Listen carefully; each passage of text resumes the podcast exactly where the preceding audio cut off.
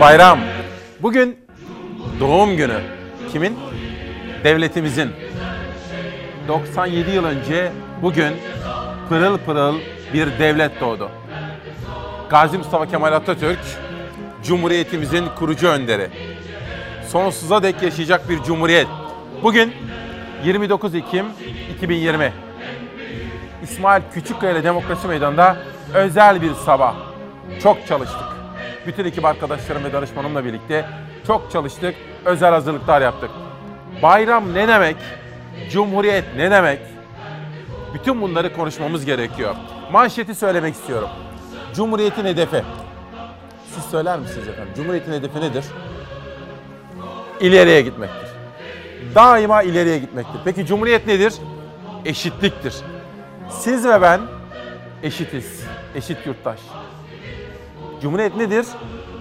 Özgürlüktür. Özgürüm. İrademi hiç kimseye ipotek ettirmem. Hayır. Kula kulluk etmem. Biat etmem. Cumhuriyet ve Cumhuriyet'in kurucusu Atatürk bize bunu emretti. Hayır. Kimseye değil, bilime, bilimsel bilgiye, aklın yoluna bakacak Cumhuriyet. Başka nedir? Laikliktir. Yani benim dinim bana, senin dinin sana. Herkes istediği gibi düşünmekte, ifade etmekte, yaşamakta veya yaşamamakta özgürdür. Bugün bütün bu hazırlıklarla birlikte Cumhuriyet'in manasını kavramaya çalışacağız. Özel bir sabah olacak efendim. Yönetmenimden, Şehnaz'dan rica edeceğim. Günün manşetlerine şöyle bir bakmaya başlayacağız. Gazetelerle başlayacağım. Bugün tabii ki özel bir yayın ama bunun dışında ekonomi diyeceğim, pek çok gazeteden ekonomiye dair manşetler, işsizlik, emekli ve EYT'lilerle ilgili özel haberler ve dosyalar olacak.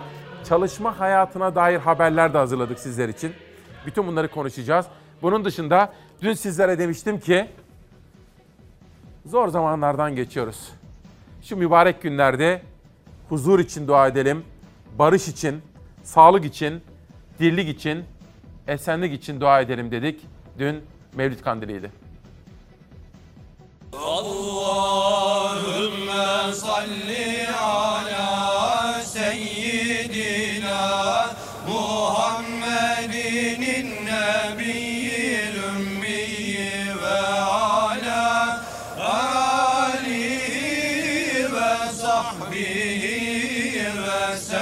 Hz. Muhammed'in doğduğu gün dualarla kutlandı. Mevlid Kandili gecesinde camiler maske ve mesafe kuralıyla doldu. Dualar edildi, Allah'tan af dilendi.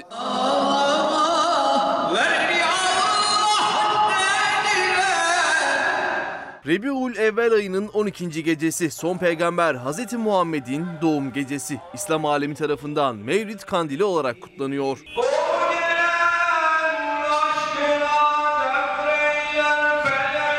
Bu yıl camilerdeki Mevlid Kandili programlarında koronavirüs salgınının etkisi vardı. Saflar fiziki olarak sık değildi belki ama gönüllüler birleşti. Maske ve mesafe kuralıyla dualar edildi.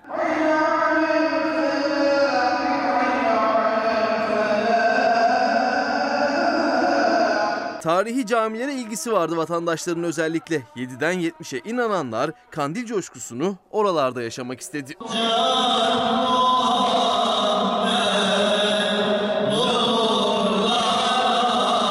Düzenlenen programlarla Kur'an-ı Kerim okundu, ilahiler dinlendi. Mübarek gece birlikte idrak edildi.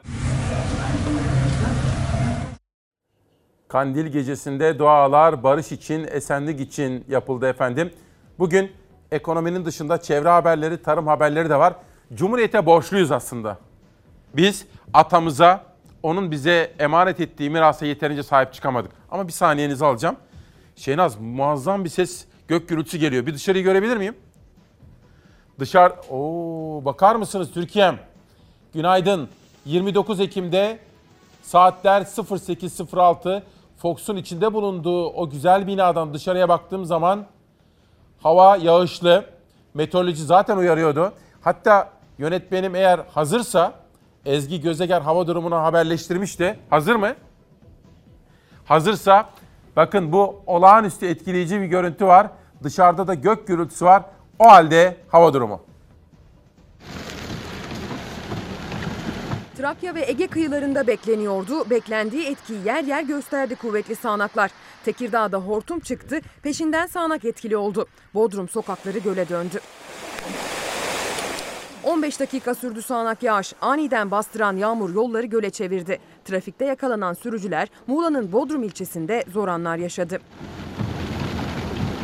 Şarköy açıklarındaysa hortum çıktı. Marmara Denizi üzerindeki hortumun peşi sıra ilçe sağanak yağışın etkisine girdi. Bir mahalle sağanak etkisiyle suya gömüldü. Mürefte Mahallesi sakinleri sorumlunun sadece sağanak olmadığını, derede de taşkın yaşandığını dile getirdi. Herhalde yukarıdan köprü tıkanmış. Yola taşmış sular. Sadece buradan geliyordu. Sağanak ve neden olduğu taşkın mahalleyi çamur içinde bıraktı. Bütün mahalle balçıkla kaplandı.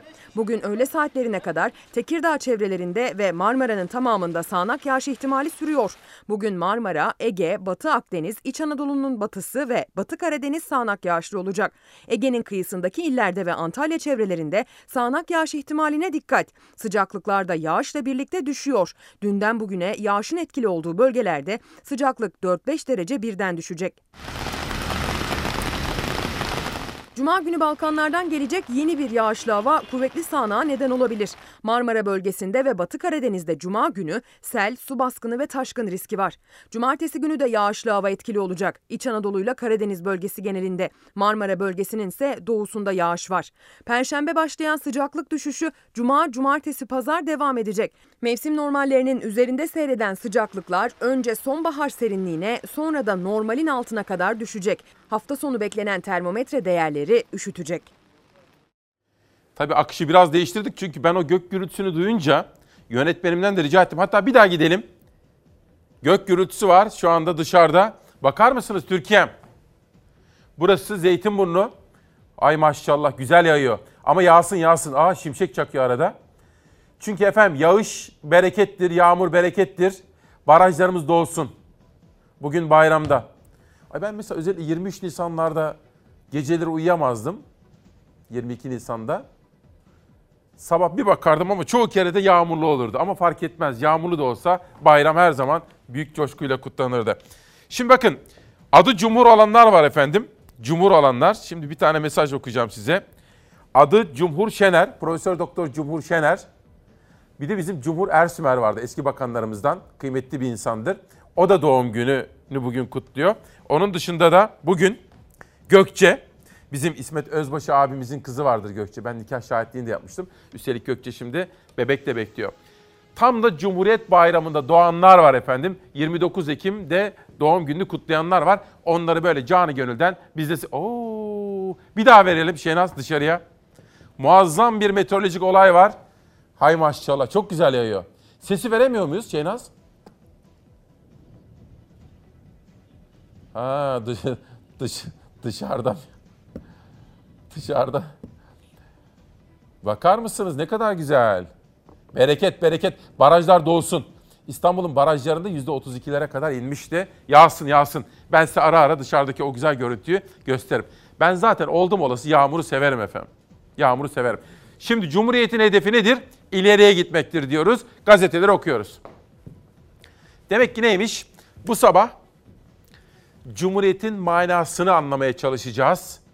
Devletimizin rejiminin eşitlik, özgürlük, adalet ve laiklik temelli bilimsel eğitime odaklı yaklaşımı. Bunu anlayacağız bu sabah, konuşacağız. Bunun dışında ekonomi, sağlık, eğitim, bütün bu hayatın içindeki haberleri de paylaşacağız. Önce Milliyet. Yaşasın Cumhuriyet diye çıkmış gazete bugün. 97 yaşına giren Cumhuriyetimizin bugün de de her zamanki gibi güçlüyüz, gururluyuz. Ve eminiz ki atamızın yaktığı Cumhuriyet meşalesi sonsuza kadar aynı güçle yanacak, ışığıyla yolumuzu aydınlatacak diyor efendim. Bu sabah işte bütün bu manşetleri okuyacağız.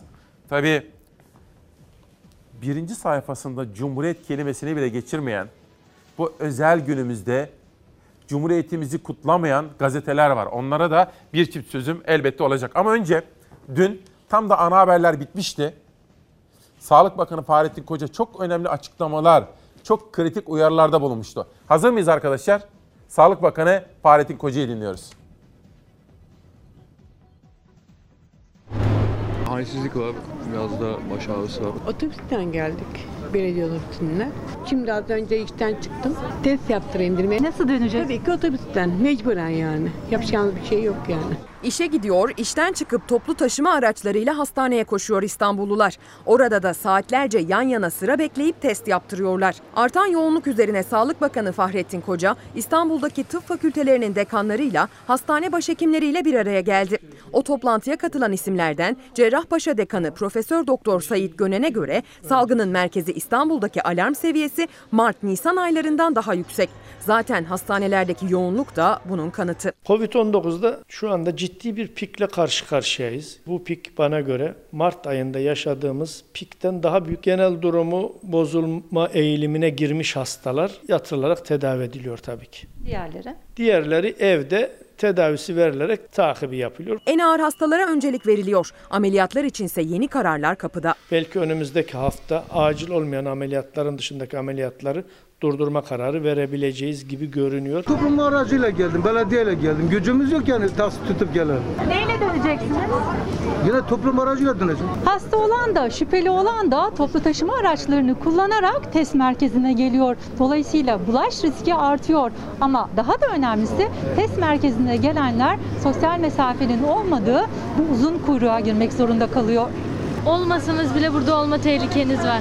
O yüzden boşa hiç kimse gelmesin bence. Ne kadar uzakta durursan dur, dokunduğu yerlere dokunmak zorunda kalıyorsun. Görüyorsunuz. Yani söylemeye gerek yok. Herhangi bir sosyal mesafe yok. O kadar önlem alıyorlar ama bir kalemle herkes test oluyor. Kalemi elime almam ama ben kaçıncıyım sabahtan beri. Çapa'da ve diğer hastanelerde yoğunluk günden güne artıyor. Doktorlar mecbur olmadıkça hastaneye gelinmemesi yönünde çağrı yapıyor. Poliklinik müracaatlarını yarıya indirdik. Zorunlu olmadıkça halkımızın bu ara çok küçük rahatsızlıklar için polikliniklere gelmemesinde fayda var. Hastanelerde yoğunluk artıyor, test kuyrukları uzadıkça uzuyor, Sağlık Bakanlığı'nın verileri de artışı işaret ediyor. Hasta sayısı Türkiye genelinde yaklaşık 100 arttı, 2305 olarak yansıdı tabloya. Ağır hasta sayısı da artışta, 1836 ağır hasta var. 77 kişi daha yaşamını yitirdi son 24 saatte. Toplam vefat sayısı ise 10 bini geçti. Dönem 7 bine yakın yatak ilavesi söz konusu oldu. Ve Sayın Cumhurbaşkanımızın liderliğinde hem şu an içinde bulunduğumuz Çamsakura Hastanesi, şehir hastanesi hem iki tane acil durum hastanesi bu dönemde devreye girdi. Şu dönemde bu anlamda bir sorun olmadığını söyleyebilirim. İstanbul'da toplam yatak sayımız 48 bine yakın. Yoğun bakım yatak sayımız ise 9 bine yakın. Ve şu an İstanbul'da servis yatak doluluk oranımız yüzde 55. Yoğun bakım doluluk oranımız ise yüzde 66 bu erişkin yoğun bakım yatakları için söylediğim. Ventilatörler içinde, solunum cihazları içinde doluluk oranımız yüzde 33. Sadece Covid'li hastaların doluluk oranından bahsetmiyorum. Diğer hastaların da buradaki e, sayıya dahil olduğunu ve şu an yoğun bakımlarda ağır hastamızın toplamın yüzde kırkı değil. Vaka yüzde kırkı, ağır hastamız yüzde 29-30'lar civarında. Dolayısıyla bu çerçeveden baktığımızda ortalama 500-550 ağır hastadan bahsetmiş oluyoruz. Halbuki bizim 9000'e yakın yoğun bakım yatağımız var. Buna tabii özel sektörde dahil olmak üzere. Bu 9000'in yüzde 34'ü şu an boş. Yani üçte biri boş. Yani 3000 yatağın şu an boş olduğunu söyleyebilirim. Bu dönemde hem üniversite hastanelerimizle hem e, vakıf üniversite hastanelerimizde hem özel sektörle de görüşmeler yaptık. Özel sektör özellikle bundan sonraki süreçte e, özellikle pandemi hastanesi şeklinde değil, daha çok Covid'li hastaya ayrı bir birimde bakmak şeklinde yataklarının dörtte birini, yüzde beşin, yirmi beşini ayırmak şeklinde bir yaklaşım içinde olduk. Dolayısıyla bu anlamda şu an İstanbul'da bir sorunun olmadığını ama bu hiç olmayacağı anlamına gelmez. Bu vaka sayısının iki veya üç katına çıkma durumunda farklı tablolar karşımıza çıkabilir. O nedenle biz bu hassasiyeti özellikle anlatmaya vatandaşımızın kurallara uyumunu özellikle bu dönemde fazlasıyla istiyoruz. İnanın sabah dört buçukta uyandığımdan itibaren tam böyle arabaya binmekten hemen evvel maskeyi takıyorum, arabada takıyorum, kanala geliyorum takıyorum. Kolay değil. Bizim Şehnaz 3-4 gündür burada değildi. Ana habere bakıyordu. Şimdi bu sabah bizimle. Şehnaz ben bir haftadır maskeliyim sen biliyor musun? Ha iz, izliyoruz tabii diyor. Evden de izliyoruz diyor. Peki. Milliyetten sonra pencereye geçiyorum. Pencere gazetesi tam sayfa Atatürk posteri yapmış bugün birinci sayfayı. 29 Ekim Cumhuriyet Bayramımız kutlu olsun. Ben manevi miras olarak hiçbir nası katı, hiçbir dogma, hiçbir donmuş ve kalıplaşmış kural bırakmıyorum. Benim manevi mirasım bilim ve akıldır. İşte Cumhuriyet budur efendim. Cumhuriyet aklın yoludur, bilimin yoludur. Cumhuriyet özgürlüktür. Cumhuriyet eşitliktir, eşit yurttaşlık. Yani hiçbir kişi veya zümre bir başkasına üstünlük taslayamaz. Eşit bireyler olmak. İşte Cumhuriyet'in manasını bu sabah konuşacağız. Dışarıya bir daha bir bakalım. Muazzam gök gürültüsü duyuyorum. Heh. Oo, bakar mısınız? Cumhuriyet bereketi. Maşallah yansın yansın. Barajlarda %32'lere kadar düşmüştü su seviyesi. Evet çok güzel. Yağsın yağsın diyoruz. Ve peki bir de Kafkaslara gidiyoruz şimdi. Azerbaycan acaba ne yapıyor?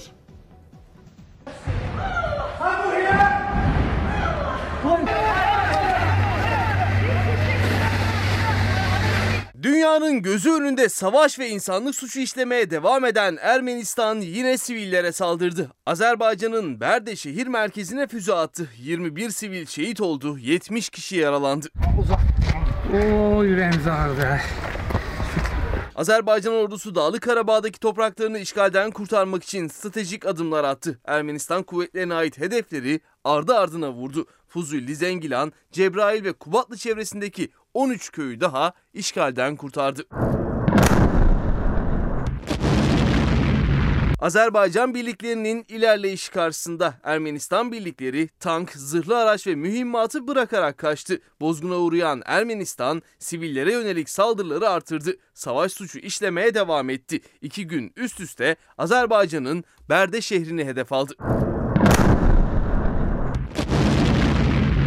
Bir gün önce biri 7 yaşındaki çocuk 4 sivil şehit oldu. Cenazelerin toprağa verilmesinin ardından şehir merkezi dün ikinci füze saldırısıyla sarsıldı.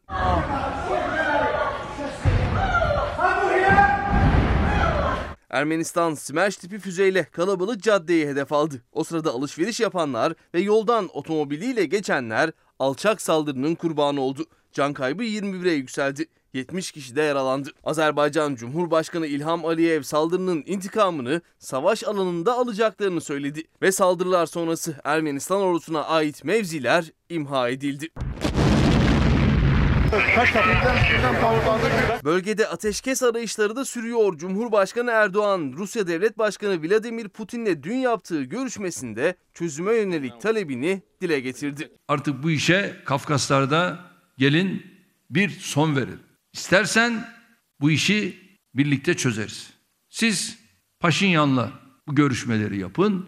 Ben İlham kardeşimle bu görüşmeleri yapalım. Erdoğan Türkiye'nin Orta Doğu'dan Azerbaycan'a asker gönderdiği iddialarına tepki gösterdi. Aksine Ermenistan'ın savaşmaları için teröristlere maaş ödediğini söyledi. Tabii ben de Sayın Başkan'a bir şey söyledim. Ya dedim şu anda 2000 civarında istihbari olarak tespit ettiğimiz PKK'lıları, YPG'lileri şu anda Ermenistan 600 dolar maaşla oraya aldı.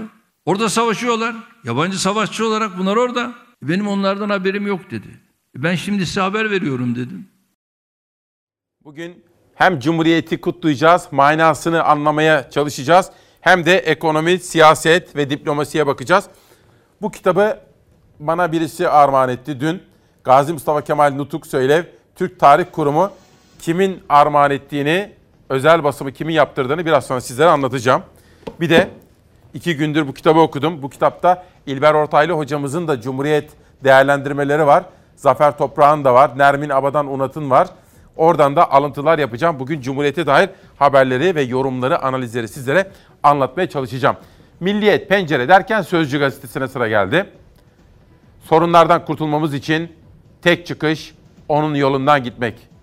Cumhuriyeti kanımızla kurduk. Cumhuriyetimiz öyle zannolunduğu gibi zayıf değildir. Cumhuriyet bedava da kazanılmış değildir. Bunu elde etmek için kan döktük. Her tarafta kırmızı kanımızı akıttık. İcabında müesseselerimizi müdafaa için lazım olanı yapmaya hazırız diyor Cumhuriyetimizin kurucusu Mustafa Kemal Atatürk. Sözcüden Sabah gazetesine geçiyorum. Sabah gazetesinde Cumhurbaşkanı Erdoğan'ın sözleri. Cumhuriyetimize var gücümüzle sahip çıkacağız diyor. Nasıl ki İstiklal Harbimizde Gazi Mustafa Kemal ilk hedefiniz Akdeniz'dir diye hedef göstermişse bugün bizim ilk durağımız da 2023 hedeflerimizdir diyor Cumhurbaşkanı ve AK Parti lideri Erdoğan. Dün parlamentoda grup toplantılarında bir polemik vardı. Tek kelime söyleyeceğim. Polemiğin adı çanta. Dün Bay Kemal eşimle ilgili laflar etti. Beyefendi ne diyor? Fransız mallarını boykot edin diyor. Bir çanta var. Emine Hanım'ın çantası. 50 bin dolar. 51 euro mu? Neyse yani. E onu da sarayın bahçesinde yaksın. Sende zerre kadar yürek varsa sen benimle ilgili konuş. Eşimle ilgili konuşma. Kılıçdaroğlu Fransız mallarına boykot çantayla başlasın dedi. Cumhurbaşkanı eşine hakaret edildiğini söyleyerek öfkesini gizlemedi. Emine Hanım'ın çantası. 50 bin dolar. Protesto ediyorum desin yaksın. Zeka yoksunu bir adamsın. Yakılacak çantalar arıyorsan sizde çok. Yanınızda beyaz Türkler çok. Onların yakacak çantaları da vardır. Cumhurbaşkanı Erdoğan Fransa Cumhurbaşkanı Macron'un İslam karşıtı açıklamalarına karşı Fransız mallarının boykot edilmesi çağrısı yaptı. O boykot çağrısını CHP lideri eleştirdi. O eleştiriler bir gün sonra AK Parti grubunda Erdoğan'ın gündemindeydi. Fransız mallarını alacak vatandaşta hal mi kaldı Allah aşkına? Sen uygularsın kardeşim. Saray sosyetesi uygular. Mesela Fransız uçakları var. Satsın hemen. Zira Airbus'ları satmamızı istiyorsun. Ya onunla bunun ne alakası var? Bu sadece Fransa'nın da değil zavallı. Bunun ortakları arasında İngiliz'i var, İtalyanı var, Almanı var. Bütün bunlarla beraber böyle bir ortaklığın ürünü. Ya bundan bile senin haberin yok ya. Bu kadar zavallısın sen ya. Sanki servisçi akşam eve gidince eşine bir Fransız parfümü aldım sana. Bunu söyleyecek. Adam ekmek bulamıyor. Saray sosyetesi uygularsa uygulasın. Aile mefhumunu bir kenara koymak suretiyle hala buralardan oy devşireceklerini zannediyorlar. Bu pazarda size yer yok. Cumhurbaşkanı Erdoğan en çok da Kılıçdaroğlu'nun Emine Erdoğan çantasını yaksın sözüne sinirliydi. O sözlerin yeni günde çantanın görseliyle CHP'nin sosyal medya hesabından yayınlanmasına. Bir çanta var. Emine Hanım'ın çantası. 50 bin dolar.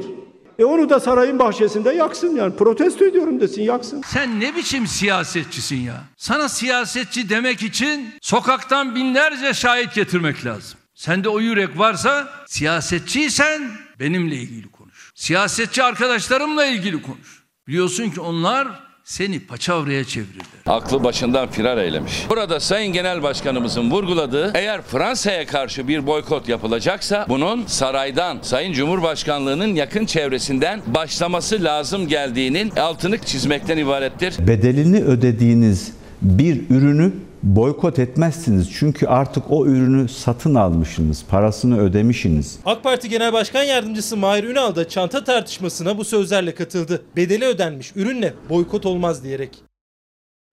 Şimdi aklıma ne takıldı? Ben burada tabii Şehnaz'a Zera'ya falan da soruyorum. Şimdi 50 bin dolarlık çanta alınır mı? Yani ben alındı mı alınmadı mı bilmiyorum doğrusu. Ama bu konuda bir açıklama yapılırsa memnun olurum. Çünkü 50 bin dolarlık çanta, hadi ben sordum. Gerçekten 50 bin dolarlık bir çanta olabilir mi? Olursa alınır mı? Bilmiyorum yani çok enteresan. Benim aklıma siz o haberi izlerken o takıldı. Ben de burada rejideki arkadaşlara da bunu sordum. 50 bin dolar ne kadar yapıyor düşünsenize mesela. Doğru mudur bu? Belki de bunu, belki bir açıklama yapmak gerekebilir. Böyle bir çanta yok diye. Yani çünkü 50 bin dolarlık bir... Şimdi Mahir Ünal diyor ki parası verildiyse diyor o boykot kapsamına girmez diyor. Yani ben Erdoğan ailesinin 50 bin dolar vererek bir çanta alacaklarına ihtimal vermem. Yani vermezler. Ben vermem mesela. Yani ne kadar param olsa da vermem. Onların da vereceğine ihtimal vermem. Ama bu konu hani muallakta kalmış gibi gözüküyor orada. Hani şunu da söyleyeyim. Ben 29 yıldır gazetecilik yaparım. 8 yıldır da buradayım. Aileleri işin içine karıştırmam. Ömer Çelik'in buradaki yorumlarını doğru buluyorum. Aileler siyasi polemik konusu yapılmamalıdır diyorum. Ama bu 50 bin dolarlık çanta var mı yok mu? Mesela şunu söyleseler çok rahat ederiz. Emine Hanım 50 bin dolarlık çanta almamıştır diye bir açıklama gelirse memleket rahatlar diye düşünüyorum. Tekrar ediyorum. Buna ihtimal vermiyorum. Yani 50 bin dolarlık çanta aldıklarına inanmam yani inanamam. Sabahtan hürriyete geçelim. Ha ne o zaman bilmiyorum doğrusu. Bilmiyorum.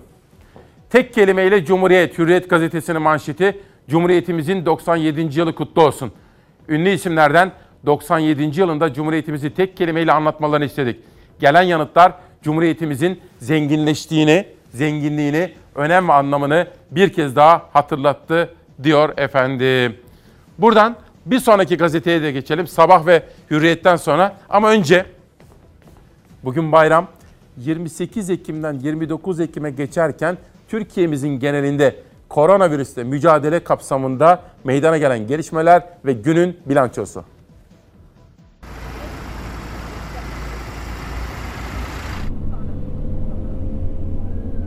Minibüsler tıklım tıklım dolu ve biz bundan rahatsızız. Biz her gün okula gelen öğrencileriz. Biz her gün bu çileyi çekiyoruz. Minibüsler yine tıklım tıklım dolu, karantinadakilerse dışarıda. Biri belediyeye su parası ödemeye gitti, diğeri depozitosunu almaya. Kapıda HES kodu verdiler, birinin pozitif, diğerinin temaslı olduğu ortaya çıktı. Taksicilerse her gün karşılaştıkları maske takmama bahanelerini anlattı. Nefes alamıyorum diyor adam, bunalıyorum diyor, iki dakika takıyorum diyor, kötü oluyorum diyor. Nefes nefese kaldım. Pazardan geliyorum, yoruldum. Böyle bahaneler.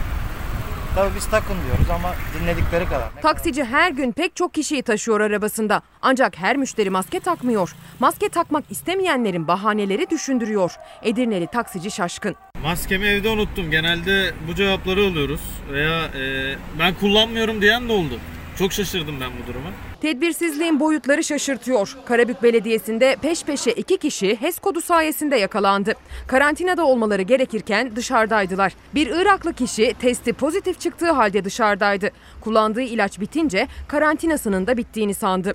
Bir saat içinde bir diğer temaslı da belediye binasına su parası ödemeye geldi. İkisi de ambulansla öğrenci yurduna karantinaya gönderildi. Adıyaman'da ise vaka sayıları hızla tırmandı bir günde. 120 adres karantinaya alındı. Adıyamanlılar tedbirlere uymayanlara tepkili. Maskesi çıkmasınlar. Sonuçta ailelerimiz var, yaşlarımız var yani. Hani bunu önlemek için elimizden gelen tek şey maskemizi takmak, kendimize iyi bakmak, temizliğimize dikkat etmek yani. İstanbul Esenyurt'ta ise minibüslerin içler acısı hali vatandaş kamerasıyla kaydedildi. Bir yerde denetim vardı hocam. Birbirlerine haber veriyorlar. Abi oradan gitme, denetim çevirme var. Diğer taraftan geçiyorlar. Her gün mecburen tıklım tıklım minibüslere binmek zorunda olan Esenyurtlular şikayetçi. Özellikle de şoför e, maskesini takmıyordu. Maskesini takması için onu birkaç kez uyardılar fakat dikkate almadı uyarıları. Biz bu durumdan çok şikayetçiyiz.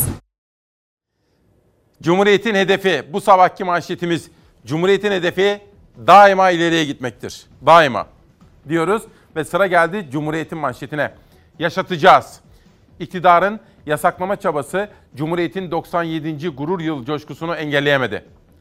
Büyük Önder Mustafa Kemal Atatürk'ün yaktığı bağımsızlık ateşiyle kurulan Cumhuriyet'in 97. yıl döneminde tüm yurtta etkinlikler düzenleniyor. Hükümetin salgın gerekçesiyle yasaklama girişimine karşın kutlamalara çok sayıda yurttaşın katılımı bekleniyor. Salgın önlemleri dikkate alınarak yapılan törenler ülkenin dört bir yanında başladı. Sokaklar, binalar, Atatürk posterleri bayraklarla donatıldı. Sivil toplum örgütleri ve CHP'li belediyelerin etkinliklerinde büyük coşku yaşandı. Ankara'da ise yurttaşlar Anıtkabir'e yürüyecek. Tabi burada CHP'li belediyelerin diyor. Aslında sadece CHP'li belediyelerin değil. Niye Atatürk sadece CHP'li belediyelerin değil ki? Herkesin. Hepimizin Atatürk'ü. Büyük bir Türk ulusunun dolayısıyla bence diğer belediyeler mesela diğer partilerin belediye başkanlıklarına da haksızlık yapılmış gibi geliyor bana. Çünkü Atatürk ulusal önderimizdir ve bütün partilerin hangi partiden olursa olsun bütün belediyelerin de bunu coşkuyla kutlamasını beklemek bizim hakkımızdır diyorum efendim. Sırada bir sağlık haberi var. Bir bilinç oluşturma, bir farkındalık geliştirme haberi. Toraks Derneği'nden. Türk Toraks Derneği'nin düzenlediği halk için akciğer hastalıkları ve COVID-19 kongresine 29-30 Ekim tarihlerinde 12-17 saatleri arası hepimiz davetliyiz. Kaçırmayın derim. 8 aydır bu pandemiyi yaşıyoruz. Herkeste bir bilgi açlığı var. Çok kişi konuşuyor. O yüzden de bir bilgi karmaşası da var. Herkes konuşuyor ama halk bunun hiçbir yerinde değil. E, halkı da bu işe dahil etmeden pandemiyle savaşmak mümkün değil diye düşünüyoruz. Koronavirüs salgını Türkiye'de en yoğun günlerini yaşarken hala yanlış bilgiler de kulaktan kulağa dolaşmaya devam ediyor. Bununla mücadele edebilmek için Türk Toraks Derneği harekete geçti. Herkesin katılabileceği bir kongre çalışmasına başladı. 29 Ekim'de başlayacak online kongre dünyada bir ilk olacak. E, muhtemelen dünyada da bir ilk olacak. Türkiye'de ilk olduğu kesin. Halk için yapılan, halka bilgi oluştur, ulaştırmak amacıyla yapılan ilk toplantı. Önümüzdeki günler çok kritik olacak.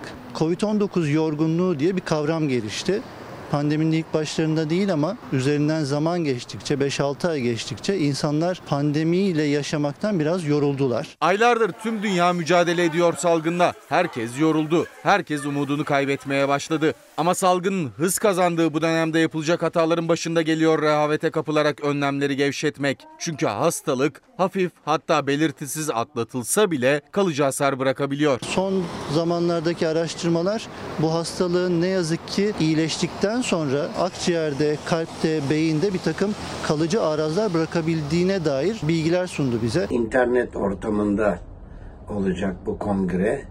Bu kongre sizin için, hepimiz için. Bilgi almak isteyenler bu kongreyi izleyebilirler. İnternet üzerinden gerçekleştirilecek kongre için ünlüler de çağrı yaptı.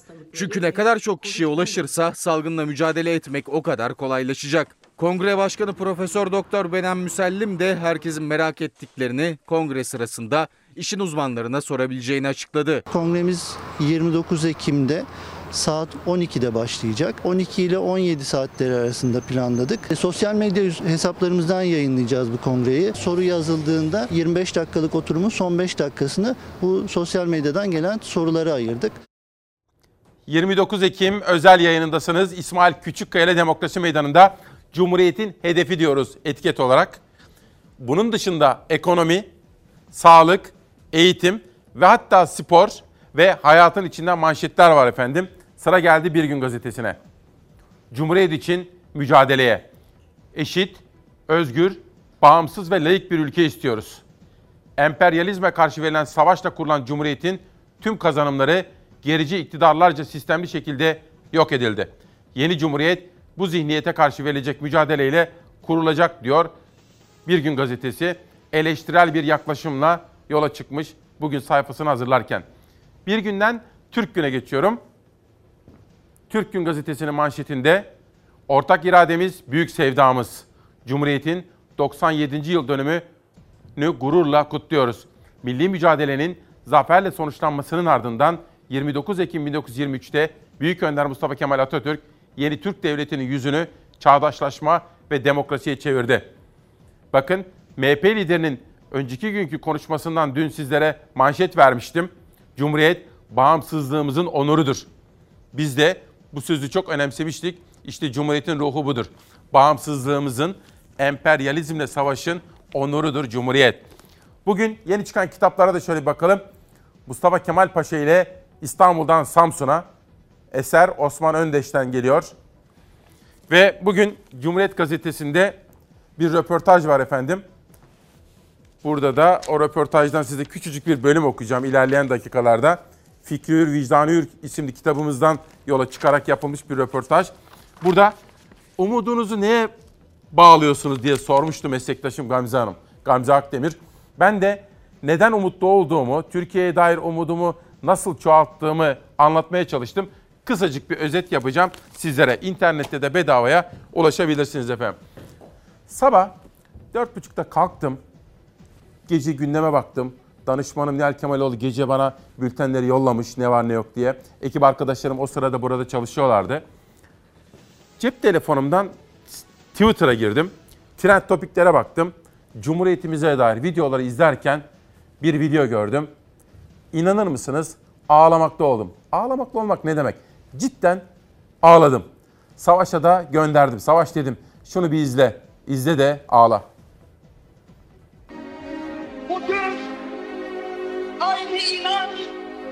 Ve katiyetle söylüyorum ki Türkiye tam bir bütünlükte hürmette olan Türk milletinin büyük millet olduğunu bütün medeni alem az zamanda bir kere daha tanıyacaktır. Asla şüphem yoktur ki Türklüğün unutulmuş büyük medeni vasfı ve büyük medeni kabiliyeti bundan sonraki inkişafıyla Fatih'in yüksek medeniyet ufkundan yeni bir güneş gibi doğacaktır. Türk milleti ebediyete akıp giden her son seneler bu büyük millet bayramını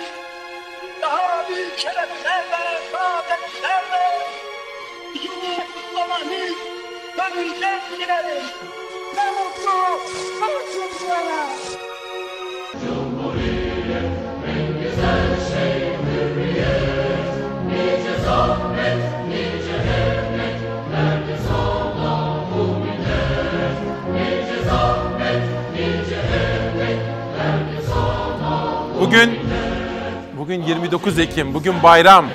Bugün büyük bir bayram. Neden? Söyler misin? Neden büyük bayram? Çünkü bugün devletimizin doğum günü. Büyük önderimiz Mustafa Kemal Atatürk'ün kurduğu Türkiye Cumhuriyeti bugün doğum günü kutluyor. Peki Cumhuriyet nedir efendim? Eşitliktir. En önemlisi bu. Eşit yurttaşlık. Cumhuriyet nedir? Özgürlüktür. Özgür bireyler.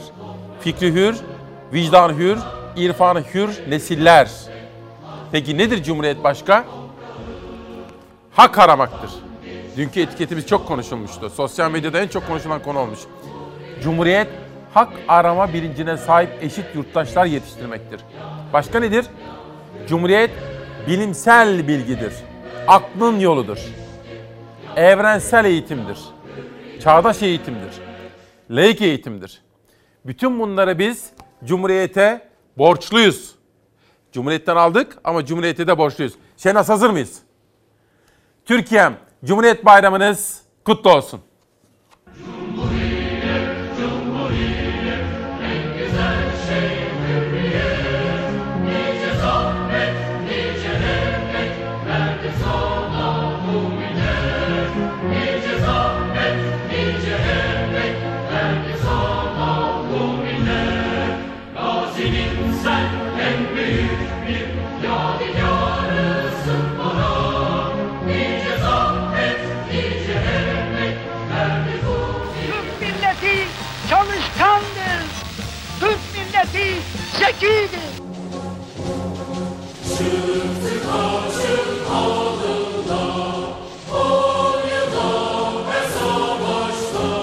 Yıllar süren işgale karşı dünyayı dize getiren mücadele Anadolu halkının bağımsızlık sevdası. Türk milletinin istiklal tutkusu. Anadolu topraklarında yetişen bağımsızlık fidanının boy verdiği, çiçek açtığı, yeşillerin tarihe yepyeni bir sayfa açtırdığı destan. 29 Ekim Cumhuriyet Bayramı bugün. Milyonlarca insanın öldüğü Birinci Dünya Savaşı'ndan sonra Anadolu işgalciler tarafından paylaşıldı. Türk milleti esarete mahkum edilmek istendi. Ama yüzyıllar boyu hür yaşamış Anadolu halkı esarete boyun eğmedi. İşgalcilerin bilmediği bir şey vardı. İşgal ettikleri toprakların içinde yavaş yavaş büyüyen bir kıvılcım yanmaktaydı.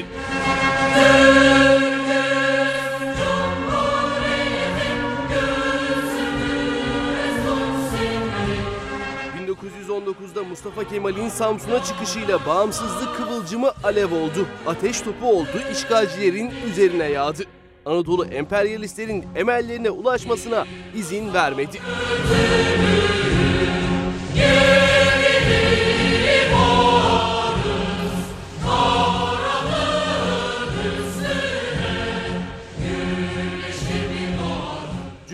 Cumhuriyet'in ilk adımı 23 Nisan 1920'de atıldı. Milletin egemenliği Millet Meclisi'nin açılmasıyla başlamış oldu.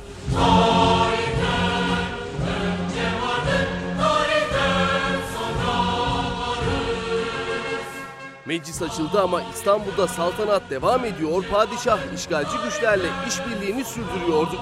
Mustafa Kemal bu gidişe dur demenin zamanı geldiğini düşünüyordu.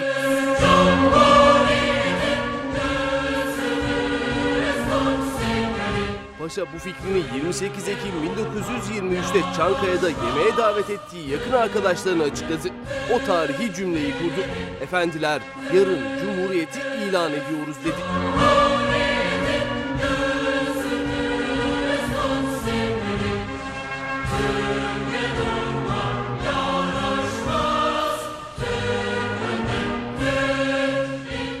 Gece heyecandan bitmedi masadakiler için. Türk milleti ise yeni tarihinin ilk gününe uyandı sabah. 29 Ekim 1923'te saltanat kaldırıldı. Türkiye Cumhuriyeti Devleti kuruldu. Türk milletinin bir ferdi olarak mutlu güne kavuşmanın en derin sevinci ve heyecanı içindeyim. Cumhuriyetle birlikte peş peşe devrimler yapıldı. Türk halkı dünyada çağının ötesinde haklara sahip halkların başında yer aldı. Cumhuriyet kimsesizlerin kimi oldu. Tacımız, onurumuz, şerefimiz oldu. Çocuklarımızın özgürlüğü, kadınlarımızın hakkı, yüreğimizin sönmeyen kıvılcımı, yolumuzun ışığı oldu. Türk gençliğinin ilelebet yaşatacağı emanet oldu. Seni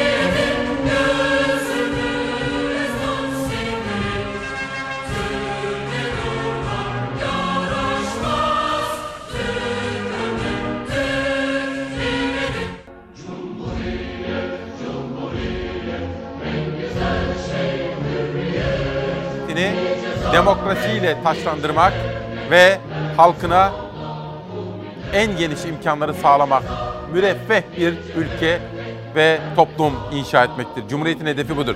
Cumhuriyetin hedefi daima ileriye bakmak ve ileriye gitmektir. Bu dosya çalışmasını Zafer Söken hazırladı. Bu arada bugün hani sabah ismi Cumhur veya Cumhure olanlardan, doğum günü kutlayanlardan bahsetmiştik efendim. Bugün çok kıymetli bir üstadımızın Sezen Cumhur Önal'ın da doğum günü. Bu vesileyle kendisinin de o da bir cumhuriyet sevdalısıdır. Onu da buradan sevgiyle, saygıyla selamlıyorum. Doğum günü kutlu olsun Sezen Cumhur Önal'ın efendim. Gazeteler gelsin. Çalar Saat gazetesinde bugün bakın Cumhuriyet'in hedefi. Tuğba bugün muazzam bir gazete çizdi doğrusu. Ödüllük bir gazete. Cumhuriyet'in hedefi 29 Ekim 2020. Ve atamız özellikle kadınlara dikkat eder misiniz efendim? Saat 10 kuşağında size Cumhuriyetimiz ve Cumhuriyetimizin yetiştirdiği muhteşem kadınlardan haberler, dosyalar, örnekler sunacağız efendim. Çünkü Cumhuriyet demek atamızın o eşsiz vizyonu sayesinde kadın erkek eşitliği demek. Cumhuriyet demek kadınların toplum içerisindeki güç ve konumlarının güçlendirilmesi demek. Çünkü pek çok Avrupalı veya Amerikalı, Kanadalı Dünyanın başka ülkelerindeki kadınlara göre bizim kadınlarımız seçme seçilme hakkına çok daha erken kavuştular. Büyük önderimiz Atatürk'ün vizyonu sayesinde. Çalar Saat'ten postaya geçiyorum. İlk kuşakta hatırlayacaksınız Milliyet, Hürriyet, Sözcü diye akıp geçmiştik. Bu kez gazete sıralamasını değiştirdim. Biz Cumhuriyetiz, Cumhuriyet biziz. Gazi Mustafa Kemal Atatürk'ün benim en büyük eserim dediği Cumhuriyet bugün 97 yaşında. Hasan Tahsin'in İzmir'de sıktığı ilk kurşunla başlayan ateş, kan ve gözyaşı dolu Kurtuluş Savaşı yıllarının ardından bağımsızlığını kazanan Türkiye bu zaferini Cumhuriyet ile taçlandırdı diyor gazete. Şunu bir kere daha altını çizerek hatırlatmak isterim efendim. Cumhuriyet bizlerden hak arama bilinci istiyor. Eğer bir ülkenin vatandaşı olmaktan dolayı haklarımız var ise ve o hakları arama konusunda haklarımızı kullanıyor isek o zaman biz Cumhuriyet'in bilinçli yurttaşlarıyız demektir. Hak aramadıktan sonra Cumhuriyet'in ne manası var? Hakkımızı arayacağız. Demokrasiyle, özgürlüklerle, insan haklarıyla anayasamız bize bu imkanı sunmaktadır efendim. Böylece çalar saat posta derken bir de pencereye bakalım. Ekonomiye ilişkin haberleri sizlerle detaylı olarak konuşacağım ama bu bir beklesin. Ekonomi haberleri. Önce bir sağlığa bakmak istiyorum. Karşı karşıya kaldığımız salgında en büyük yük sağlık ordusunun üzerinde ve bizler yeterince bilinçli davranmadığımız için sağlık çalışanlarının omuzlarındaki yük her geçen gün artıyor. Üstelik şimdi devlet, özelde Sağlık Bakanlığı bir karar vermek zorunda kaldı. Mecbur kaldılar buna. Çünkü salgın boyutu her geçen gün artmaya başladı ve Sağlık Bakanlığı sağlıkçılara istifa ve izin konusunda yasaklama getirmek zorunda kaldı.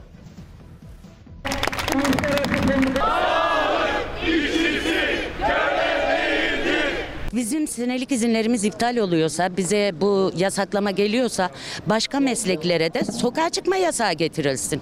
Çünkü onlar gezdikçe bizim izinlerimiz iptal olsa da bir işe yaramayacağını düşünüyorum. Canları pahasına çalışan da onlar, izin ve istifa hakları ellerinden alınanda. 8 aydır canla başla hayat kurtaran, sık sık taleplerini dile getiren ama sesleri duyulmayan sağlık çalışanları Sağlık Bakanlığı'nın kararına tepki gösterdi. Hızla artan vaka sayıları nedeniyle bakanlık yıllık izin ve istifayı ikinci bir talimata kadar yasakladı. Pandeminin 8. ayında Covid-19 meslek hastalığı sayılmazken, sağlıkçılara düzenli test yapılmazken sağlık çalışanlarının izin ve istifalarının engellenmesi kabul edilemez. Gücümüzün yettiğince kendimizi kendimiz koruyacağız.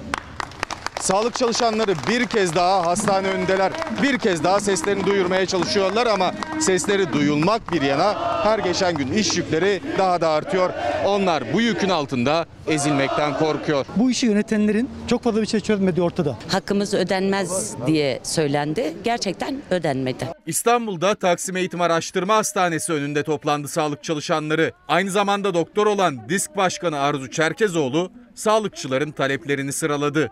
Bütün sağlık çalışanlarına düzenli test yapılması, Covid-19'un sağlık çalışanları açısından meslek hastalığı sayılması, çalışma saatlerinin kısaltılması, sağlık çalışanları için gerekli atamaların yapılarak kadro düzeyinin gerekli noktaya getirilmesi öncelikli taleplerimizdir. Aramızda çalışan arkadaşlarımızın sağlık çalışanı bile kabul edilmediği bir dönemdeyiz. 8 aydır aynı talepleri dile getiriyor sağlık çalışanları ama sesleri duyulmuyor. Üstüne bir de salgının başında olduğu gibi devlet hastanelerinde çalışanların istifa etmeleri, yıllık izin kullanmaları yasaklandı.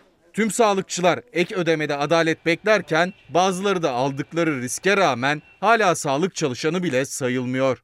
Şu anda sadece asgari ücrete bağımlıyız. Bütün veri girişlerini aslında biz yapıyoruz. İlk hastanın ilk hastaneye girişinden, ilk kaydından hastanede çıkıp gidene kadar bütün veri giriş işlemlerini biz yapıyoruz. Ama bizi bakan maalesef hala sağlık çalışanı olarak görmüyor. Sağlık çalışanlarının yükünü hafifletmek için biz sıradan vatandaşlara büyük sorumluluk düşüyor. Şimdi bakın İzmir'den Tolga kardeşim var benim.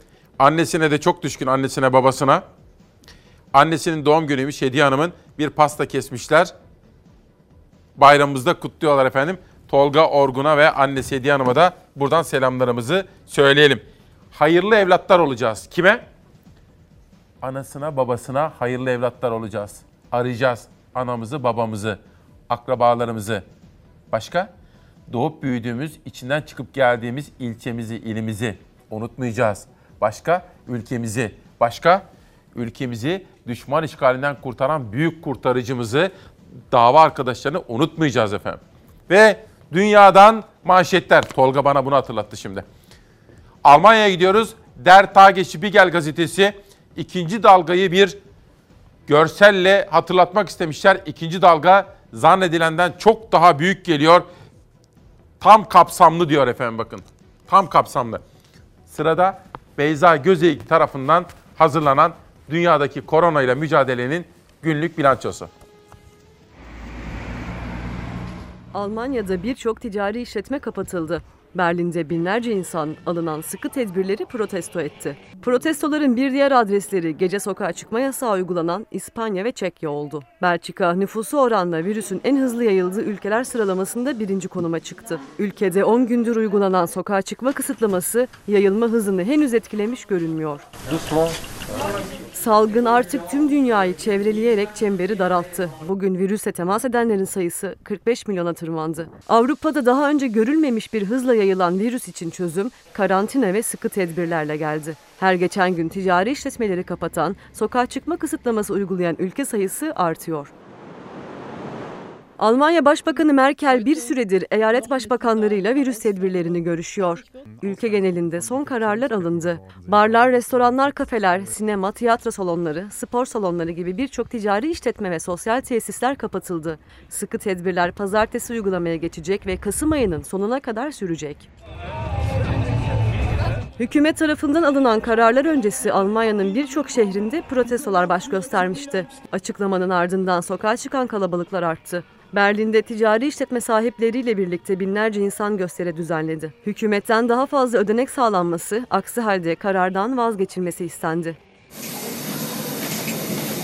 10 gündür uygulanan sokağa çıkma yasağı da virüsün önünü kesemedi. Belçika nüfusu oranla virüsün en hızlı yayıldığı ülke oldu. Bir günde 700'e yakın insan hastaneye yattı. Ülkede sağlıkçılar hastanelerin artık dolduğunu açıkladı. Yoğun bakım ünitelerinde yer kalmadığı belirtildi. Belçika gibi Fransa, Çekya, İspanya, İtalya'da da sokağa çıkmaya kısıtlama getirildi. Özellikle İspanya ve Çekya'da kısıtlama saatinden önce sokaklar protestolara sahne oldu. Ekonomik kriz ve yetersiz ödenekler karantina tedbirlerine karşı isyan ettirdi. Çekya'nın başkenti Prag'da ise gece 23 sonrası boş sokaklar böyle görüntülendi. Fransa'da ikinci karantina kararı çıktı. Mağazalar, restoranlar da tamamen kapatılıyor. Ülke genelinde uygulanacak karantinada insanların işlerine gitmesine izin verileceği belirtildi. Öte yandan Fransa'da bazı bölgelerde hastaneler tamamen doldu. Durumu kritik olan hastaların daha müsait olan çevre şehirlerdeki hastanelere taşınması için askeri ve ticari uçaklar kullanıldı. Dünyadan başkaca haberlerimiz de var efendim yayına hazırlanıyor. Cumhuriyetin hedefi. Siz söyler misiniz nedir? Cumhuriyetimizin hedefi nedir? Aydınlık ve güzel bir geleceğe ulaşmak. Barış, esenlik ve dirliği sağlamak. Dün bir hediye aldım. Değerli bir hediye. Gazi Mustafa Kemal Atatürk'ün sözleri, Nutuk'taki konuşmaları. Bunu bana bakan yolladı. Kültür ve Turizm Bakanı Mehmet Nuri Ersoy 97. yılında kurtuluştan kuruluşa Cumhuriyet yolculuğunu ve ilk yıllarını kurucusu Gazi Mustafa Kemal Atatürk'ün eşsiz üslubu ile bizlere sunan Nutuk'u tıpkı basım ve Türkçe nüsa olarak sizlere armağan etmekten mutluluk duyuyorum diyor Mehmet Nuri Ersoy. Ben de çok teşekkür ediyorum. Bakın Nutuk 1919 yılı Mayıs'ının 19. günü Samsun'a çıktım. Genel durum ve görünüş diye başlıyor. İşgal altındaki bir devletin hangi şartlarda yaşadığını gözler önüne seriyor Gazi Mustafa Kemal Atatürk.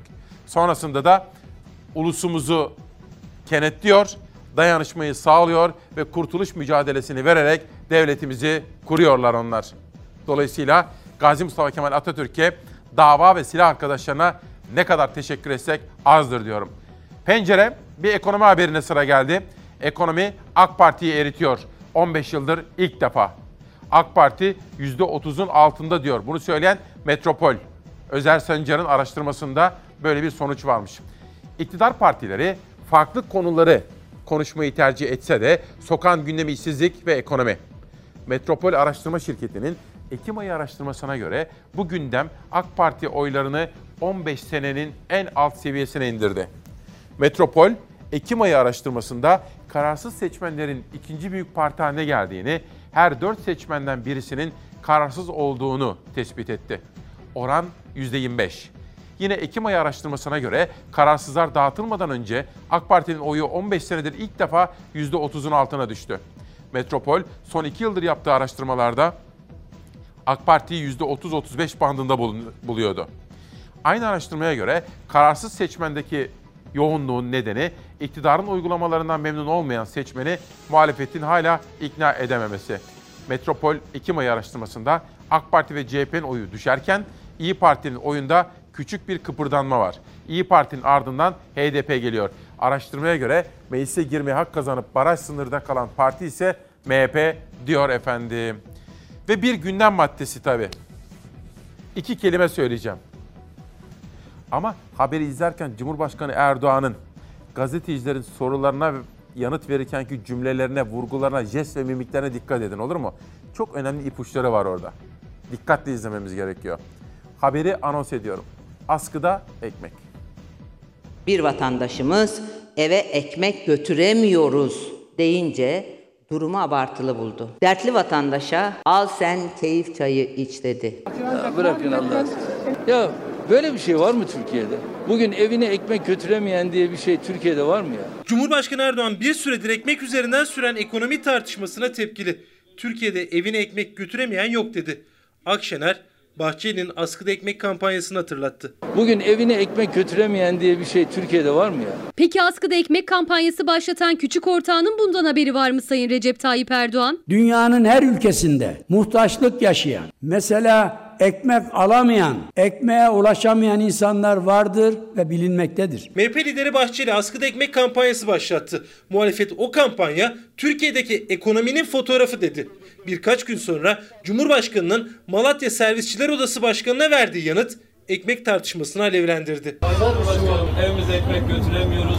Bu biraz bana abartılı geldi. Be. Çok abartılı geldi bana. Sayın Erdoğan tavrını çok yumuşatmış. Bir ara ananı al git dediydi. Artık öyle demiyor. Abartıyorsun diyor. Abartmak demek bir problemin olduğunu kabul etmek. Çok abartı bak.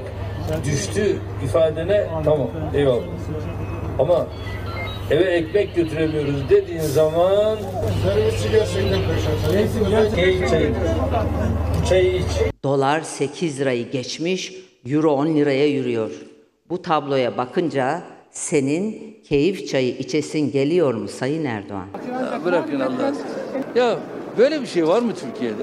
Bugün evine ekmek götüremeyen diye bir şey Türkiye'de var mı ya? İnanıyor musunuz bunlara? Çaresiz vatandaşa keyif çayı veren utanmazlık. O çayı biraz da senin şu kodamanların içse olmaz mı? Büyüme oranına bakıyorsun şu anda dünyada en iyi noktada olan bir ülkeyiz. IMF'in ölçeklerine bakıyorsun, OECD'nin ölçeklerine bakıyorsun.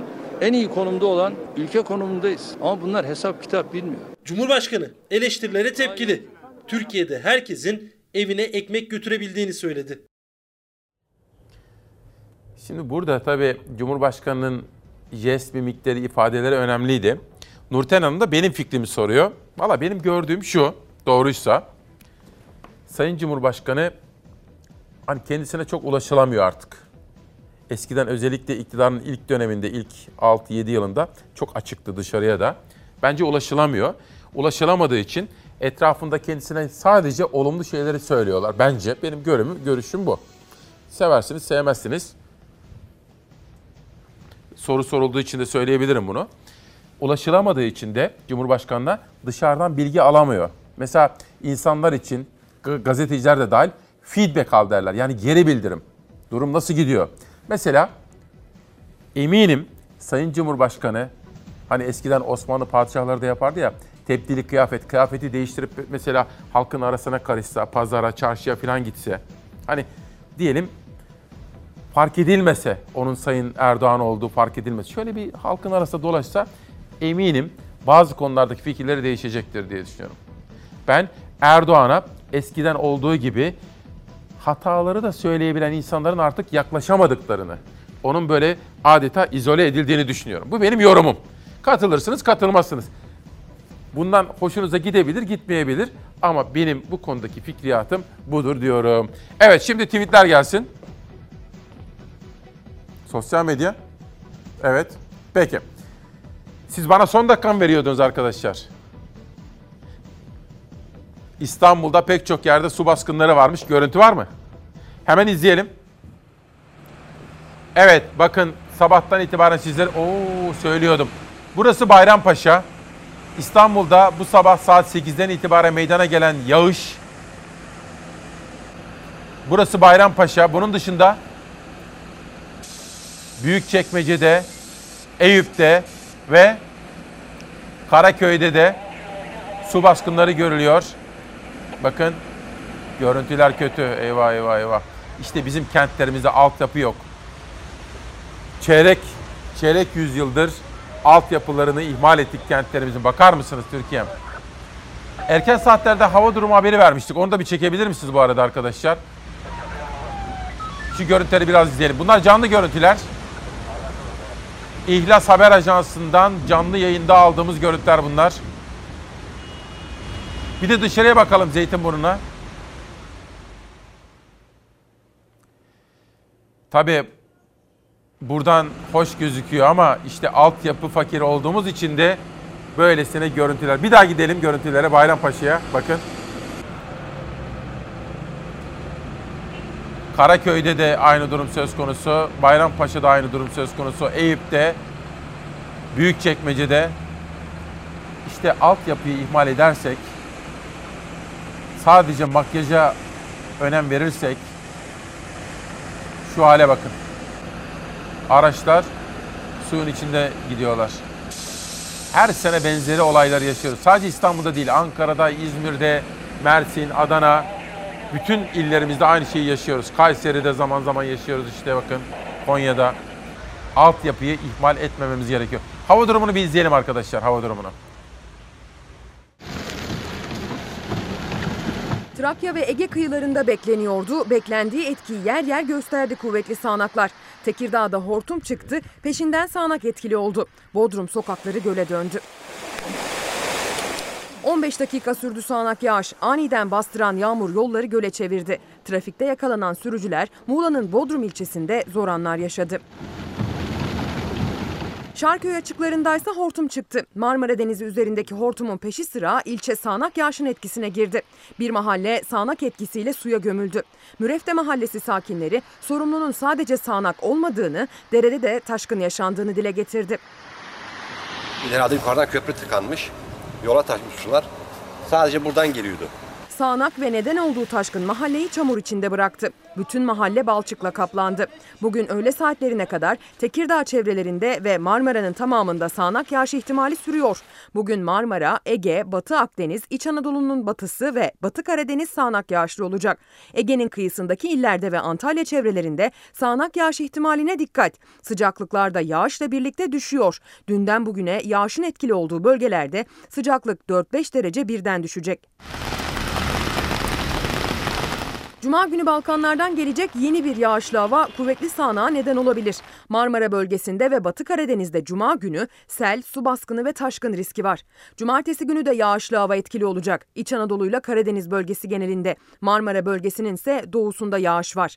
Perşembe başlayan sıcaklık düşüşü Cuma, Cumartesi, Pazar devam edecek. Mevsim normallerinin üzerinde seyreden sıcaklıklar önce sonbahar serinliğine sonra da normalin altına kadar düşecek. Hafta sonu beklenen termometre değerleri üşütecek. Bugün Cumhuriyet'in hedefi dedik efendim manşetlerde. Sırada sosyal medyada şekillenen Türkiye'nin gündemi var. Ama önce bizler kitap okuyoruz değil mi efendim? Bakın atamız nasıl kitap okurdu? Cephelerde, savaş sırasında bile kitap okuyan bir nesil onlar. Bülent Şenver imzalamış ve bana göndermiş gençlere mektuplar. Kendisine içtenlikle teşekkür ediyorum efendim. Bir de bir albüm geçti elime bu sabah. Henüz dinleme imkanı bulamadım. Yusuf Demirkol göndermiş Zakkum. Çok teşekkür ediyorum imzalı albüm için. Ve işte Enis Ersoy, Enis Ersoy Fox'un editörlerinden, bizim haber merkezimizin beyin takımındandır. Bir saat süren konuşmada ekonominin E'si, doların D'si geçmedi. Demek ki işler yolunda dağılabiliriz. Dün Cumhurbaşkanı Erdoğan konuşmasını izlerken bu hissiyata kapılmış ve bunu da takipçileriyle paylaşmış Enis Ersoy. Uğur Gürses, kamuoyu ile dalga geçiliyor artık. Merkez Bankası Başkanı, Merkez Bankası'nın kuru bir yer kuru bir yerde sabitleme gibi bir hedefi yok ya da böyle bir yanlışın içinde olamaz diyor. Sahi kuru görünmez bir el mi tutmaya çalışıp 120 milyar dolar Merkez Bankası rezervini eritti diyor efendim. AKP geldiğinde 113 milyar dolar dış borca karşılık 27 milyar dolar rezerv vardı. 18 yılda hazineye 62 milyar dolar özelleştirme geliri girdi. Dış borç 307 milyar dolar arttı. Bugün 421 milyar dolar dış borca karşılık kasada sadece 16.8 milyar dolar rezerv var diyor Bir Gün Gazetesi. Erdoğan'ın sözleri Türkiye'de evine ekmek götüremeyen diye bir şeye inanıyor musunuz? Elhamdülillah bugün asgari ücretiyle, maaşıyla, her şeyiyle birçok ülkeyi geride bırakmış bir Türkiye var dedi Cumhurbaşkanı ve AK Parti lideri Erdoğan. Elfin Tataroğlu'nu da gördüm. Şimdi sizi bir video ile baş başa bırakacağım. Efendiler, yarın Cumhuriyeti ilan edeceğiz demişti 28 Ekim 1923'te Gazi Mustafa Kemal Atatürk'ün sözleri. Bugün bugün Cumhuriyet'in yani devletimizin doğum günü.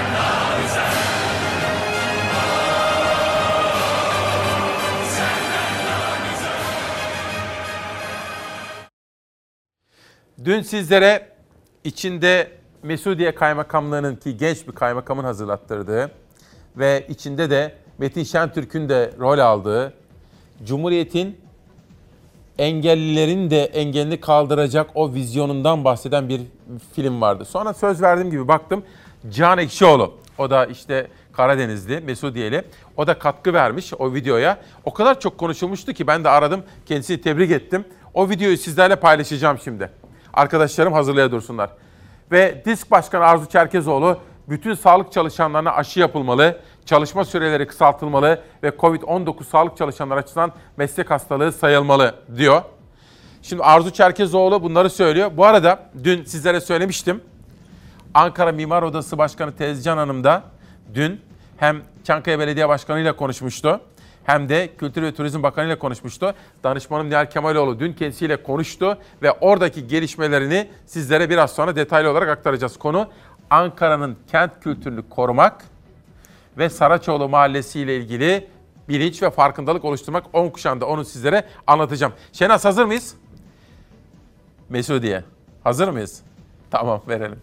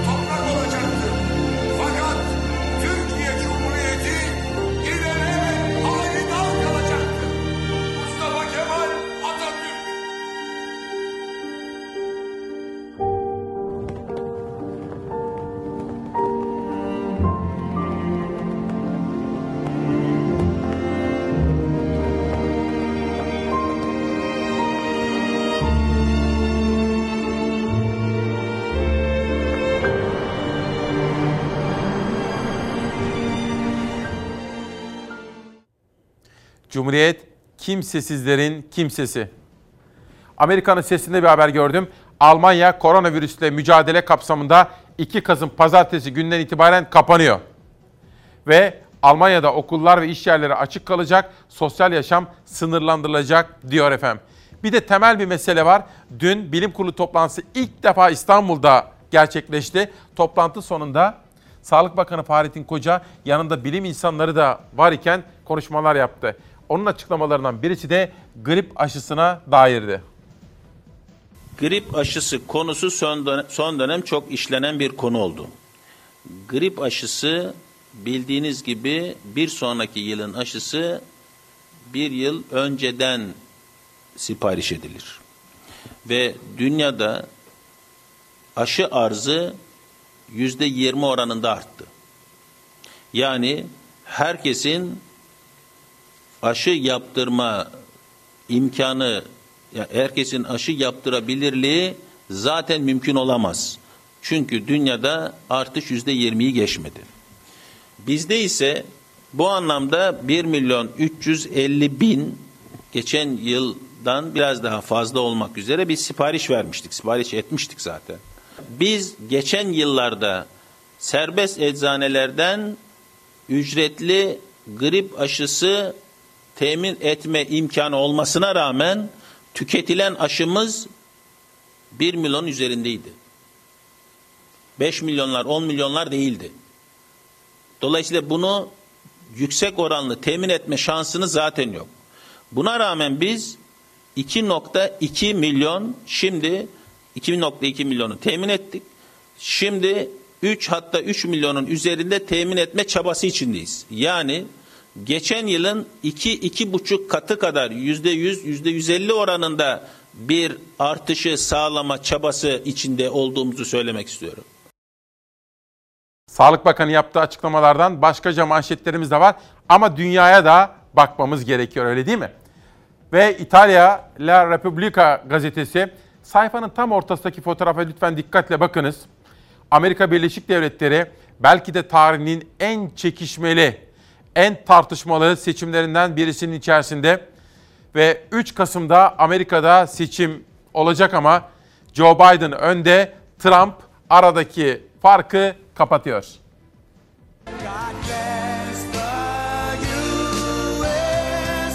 If you vote for Biden, Eğer Biden'a oy verirseniz bu, okulda öğrenci olmaması, mezuniyet ve düğün olmaması, Şükran Günü ve Noel'in birlikte kutlanmaması anlamına gelir. Amerika Birleşik Devletleri'nde seçimlere 6 gün kala Başkan Trump bir mitingden diğerine koşuyor. Son adresi ise Arizona'ydı. Biden'a yüklenen Trump'ın mitingi her zamankinden kalabalıktı. Trump'ın demokrat rakibi Joe Biden ise Philadelphia'da oyunu kullandı. There's no mystery about what's happening here. Seçimlere günler kala demokratlar ve cumhuriyetçiler arasındaki rekabet kızışıyor. Mitingden mitinge koşan Trump her geçen gün daha büyük kalabalıklara hitap ediyor. Her seferinde sosyal mesafe içe sayılıyor. Trump'ın virüs yokmuş gibi miting yaptığı son adresi Arizona oldu. Koronavirüs tedavisi gören Trump kendini Süpermen gibi hissettiğini söyledi. I would like to say that the antibody that what they Bana verdikleri antikor kokteyli işe yaradı. Ertesi gün uyandığımda kendimi Süpermen gibi hissediyordum. Gömleğimi Clark Kent gibi yırtmak istedim. Just like Clark Kent. Anybody ever hear of Clark Kent? Uh, I voted for a guy named Trump. Thank you very much, everybody. Trump sandıkların erken açıldığı Florida'da oy verdi. New York, Florida gibi Philadelphia'da da sandıklar 3 Kasım'dan önce açıldı. Biden da Philadelphia'da oyunu kullandı. Ülke genelinde şu ana kadar 75 milyonu yakın kişinin oy verdiği öngörülüyor. Anketlere göre ise Biden 8 puanla Trump'ın önünde.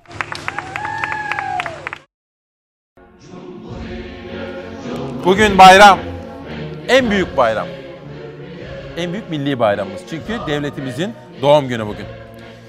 Birkaç gün önce bir röportaj yapmıştık. Gamze Akdemir'le. Bugün çıktı.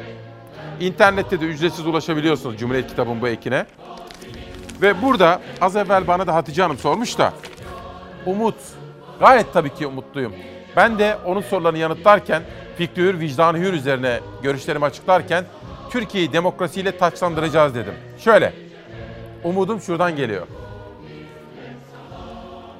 Cumhuriyet bilincini dalga dalga yayarsak memlekete, her bir Türkiye Cumhuriyeti vatandaşı hak arama konusunda bilinçlenir ise, hakkını arar ise, örgütlenirse, kenetlenirse, halkımız dayanışma içerisine girerse, demokrasiye tam olarak bağlılıkla ve sadakatle hizmet ederse hepimiz o zaman biz aydınlık gelecek konusunda hiç kaygılanmaya gerek duymayız efendim. Cumhuriyet'in 97. yılı kutlu olsun. İşte ben de diyorum ki 100. yıl.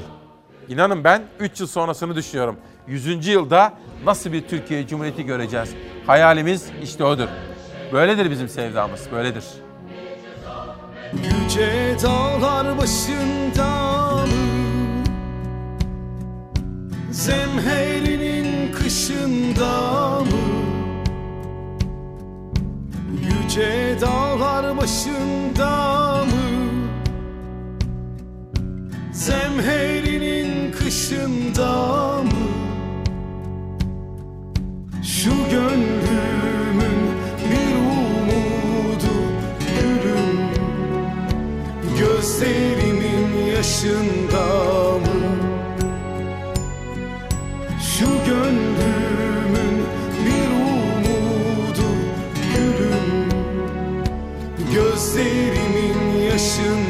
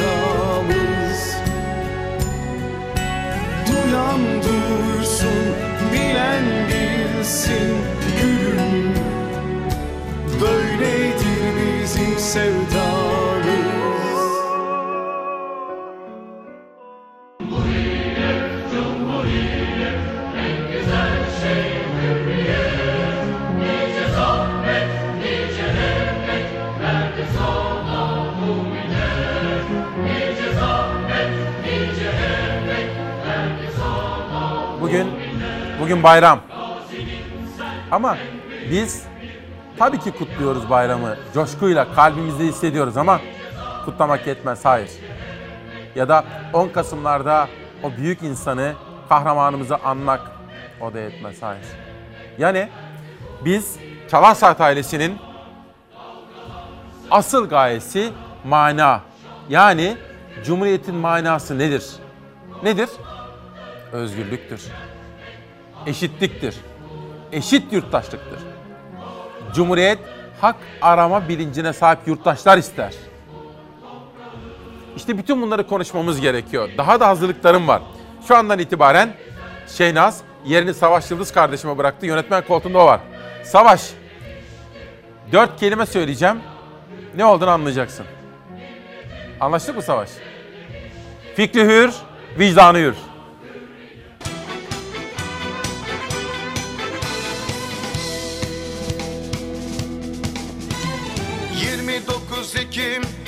Bizim şanımız. Hasan Tahsin'le başladı destanımız. Seyit onbaşı yüklendi memleketi. Fikri hür, vicdanı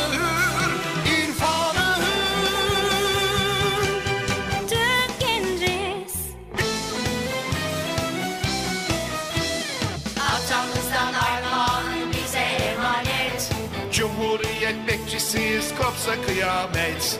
Atamızdan armağan bize emanet. Cumhuriyet bekçisiyiz kopsa kıyamet.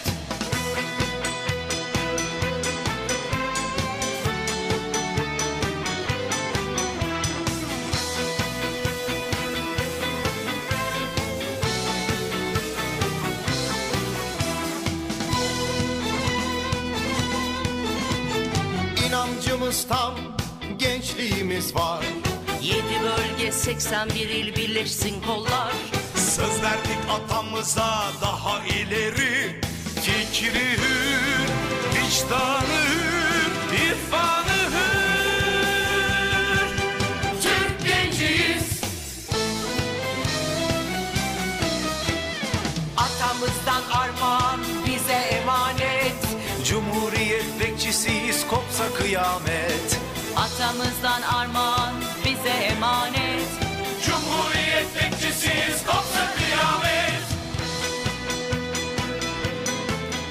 Cumhuriyetimizin kadınlara ne kadar geniş imkanlar sağladığını, eşitlik vaat ettiğini biliyoruz ve Cumhuriyet kadınlarından çok özel manşetler, rol modelleri seçtik. Onun haberi de yayına hazırlanıyor. Şöyle bir galiba 6-7 dakikaya ihtiyacımız var. Cumhuriyet'in rol modeli kadınlarından bahsedeceğim. Ama önce ekonomiye bir bakmak istiyorum. Milli Gazete. Şimdi Savaş bir daha bir küçültür müsün? Bir çift sözüm olsun. Ben Milli Gazete'yi de her gün işte 16 gazeteden birisi olarak önemsiyorum. Her gün 16 gazete okumaya çalışıyorum. Fakat tamam güzel haberler, manşetler ama neden Cumhuriyetimize dair bir tek cümle yok burada? Neden yok? Haksızlık bu. Ülkemize karşı, Atatürk'e karşı. Nerede? Nerede? Ha şurada. Bu kadar mı yani? Yani Milli Gazete'nin genel yönetmeni eğer bunu doğru buluyorsa diyecek bir şeyim yok ama olur mu böyle bir şey? Ya Cumhuriyet bizim doğum günümüz, ülkemizin, hepimizin. Tek bir satır yani küçücük bir orada yasak sağma babında koymuşlar. Paramız çok değersizleşti. Merkez Bankası kurda hedefim yok derken Türk lirasındaki değersizleşmeyi de teyit etti diyor efendim. Gerçek şu. Dün Merkez Bankası Başkanı da bunu itiraf etti, kabul etti. Bizim paramız Türk lirası aşırı değersizleşti maalesef.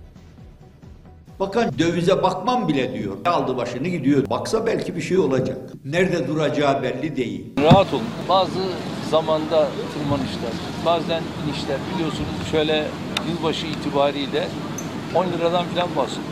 Ama iş nerelere geldi? Eğer 8.27'yi bulduysa sene sonunda 10 lirada bu fren tutmaz gibi geliyor. Doların bir kuruşluk artışının ülkenin toplam borcumuza 4 milyar TL olarak yansıdığını biliyor musun?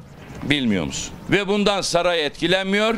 Bundan fakir fukara etkileniyor. Cumhurbaşkanı Erdoğan Ağustos ayında dolar 10 lira olacak yorumlarına tepki göstermişti. Muhalefet bugün 10 lirayı yeniden dillendirir oldu. Döviz kuru yeni günde de rekor tazeledi. Dolar 8 lira 30 kuruşu gördü. Sayın Erdoğan Cumhurbaşkanı olduğu 2014'te dolar 2 lira 10 kuruştu.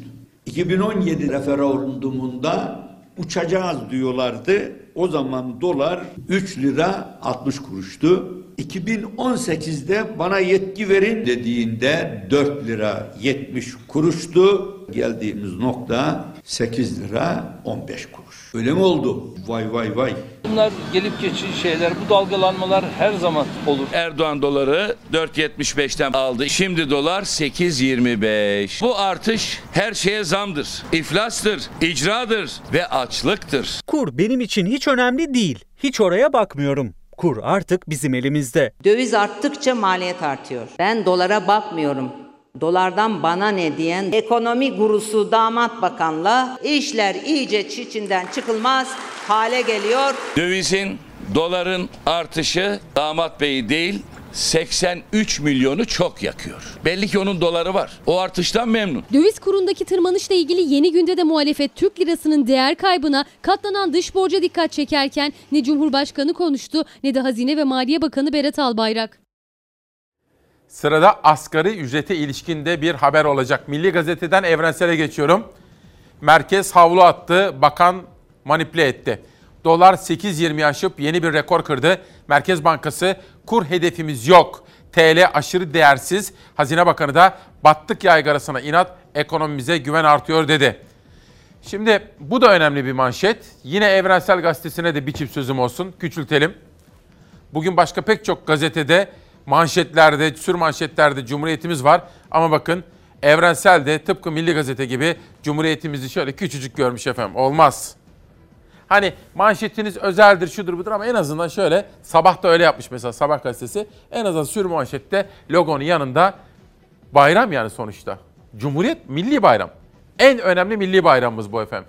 Bence onlar da hata yapmışlar efendim. Sıradaki haber asgari ücretin geçinmeye olan katkısı. Yani şöyle, asgari ücretle geçinmek kolay mı?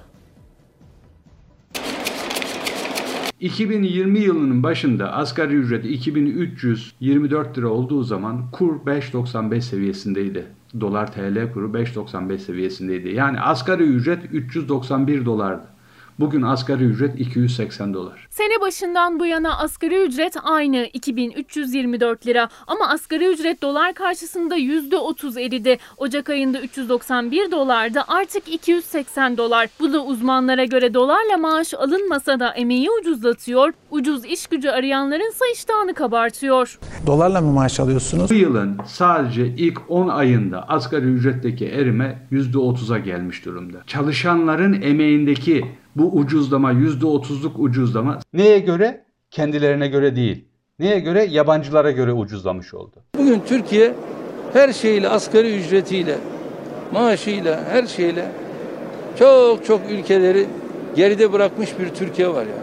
Türkiye'de kur yükselişinden en fazla kim etkileniyor? Ücretler çok fazla eridiği için ucuz işçilik ülkesi haline gelir. Türkiye'deki asgari ücretin karşılığı 280 dolar artık Avrupa ülkelerinin gerisinde kaldığı gibi 283 dolar asgari ücret ödeyen Malezya'nın bile altında. Türkiye ekonomisi bir dönüm noktasında yeni bir sermaye yatırım dalgası ufukta belirdi. Bu kadar ucuzlamış olan Türkiye'deki ürünler, şirketlerin yabancılar geliyor diye sevinme noktasına gelmemiz hazin bir tablo. Çok hazin bir tablo. Hazine ve Maliye Bakanı Berat Albayrak birçok yabancı şirketin üretimlerini Asya'dan Türkiye'ye yönlendirdiğini, yeni yatırımların kapıda olduğunu açıkladı. Ancak uzmanlara göre bunun sebebi Türkiye'nin ekonomik cazibesi değil, iş gücünün ucuzluğu. Diğer ülkelere göre çok daha ucuz artık asgari ücret. Buna rağmen ekonomi yazarı İbrahim Kahveci'ye göre yabancı yatırımcı mesafesini koruyor. Türkiye'ye yabancı sermaye geliyor mu?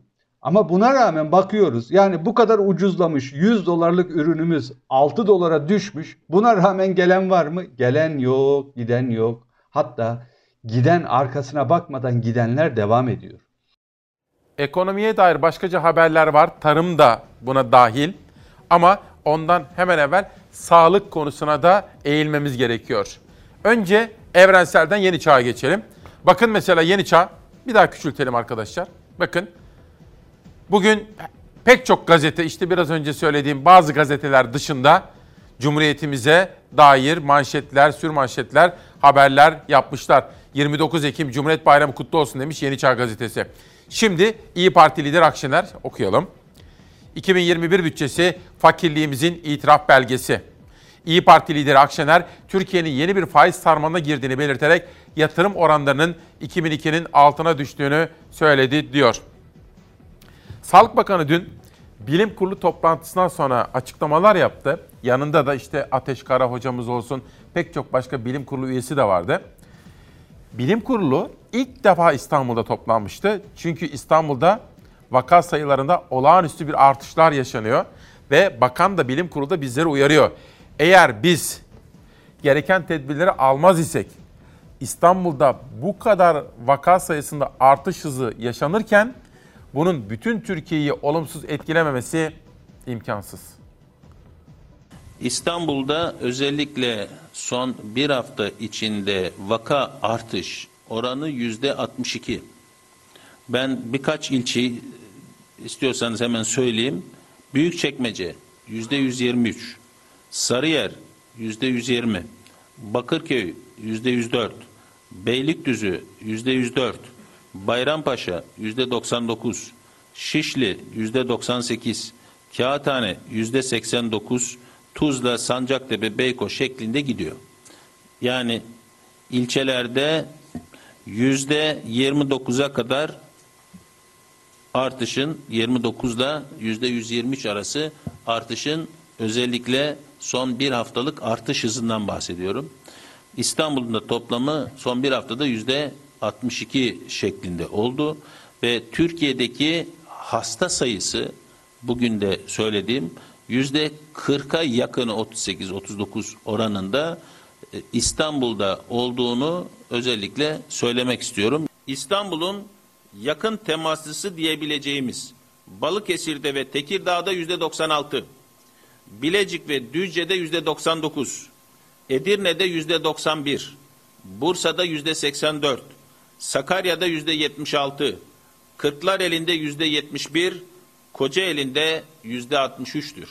Mutasyon daha çok bulaştırıcılığı artması şeklinde karşımıza çıkıyor.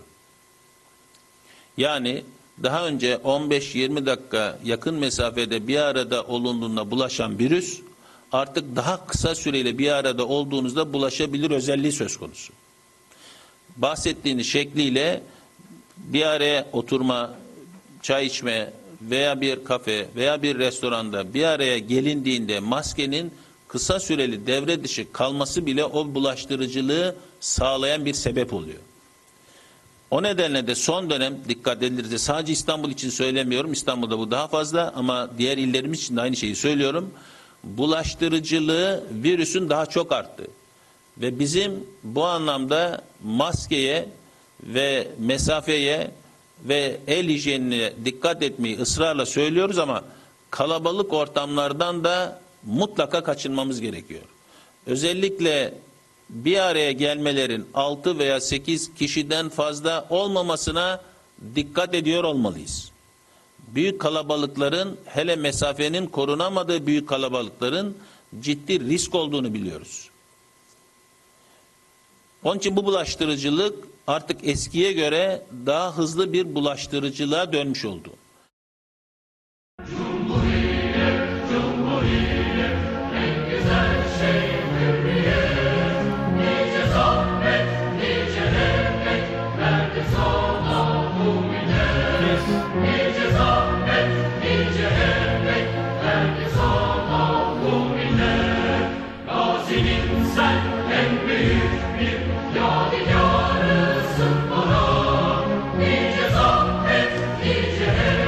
Her zaman dikkatimi çekmiştir benim.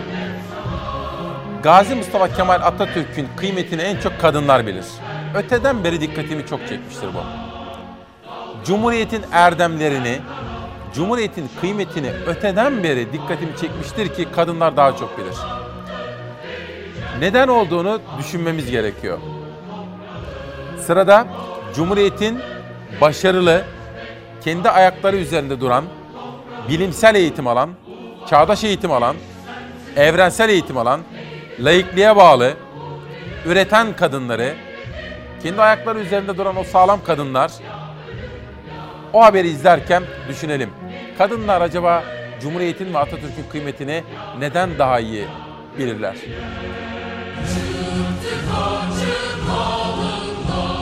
Cumhuriyet kadınların sosyal ve siyasal hayatta rol almasını sistemleştirdi, kanunlaştırdı. Kadının toplum hayatındaki yerini üstelik birçok batı toplumundan önce seçme seçilme hakkı vererek sağlamlaştırdı.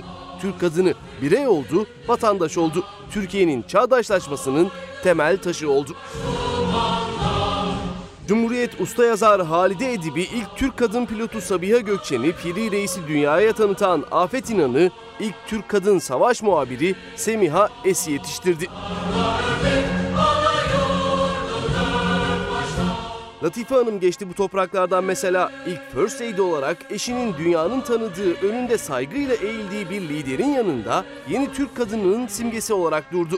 Kadın haklarını eşitliği savundu. Çankaya Köşkü'nde kendine özel çalışma odası yaptırdı ve 1930 yılında başlayan kadınlara seçme ve seçilme hakkı sürecinin fitilini ateşleyen isimlerden biri oldu. Romanlarıyla olduğu kadar milli mücadele fikrinin doğup gelişmesinde de emeği olan Halide Edip geçti bu topraklardan. İstanbul'daki lüks hayatı bırakıp eşi Adnan Bey ile birlikte yoksul Ankara'da milli mücadeleye katılan Halide Onbaşı oldu.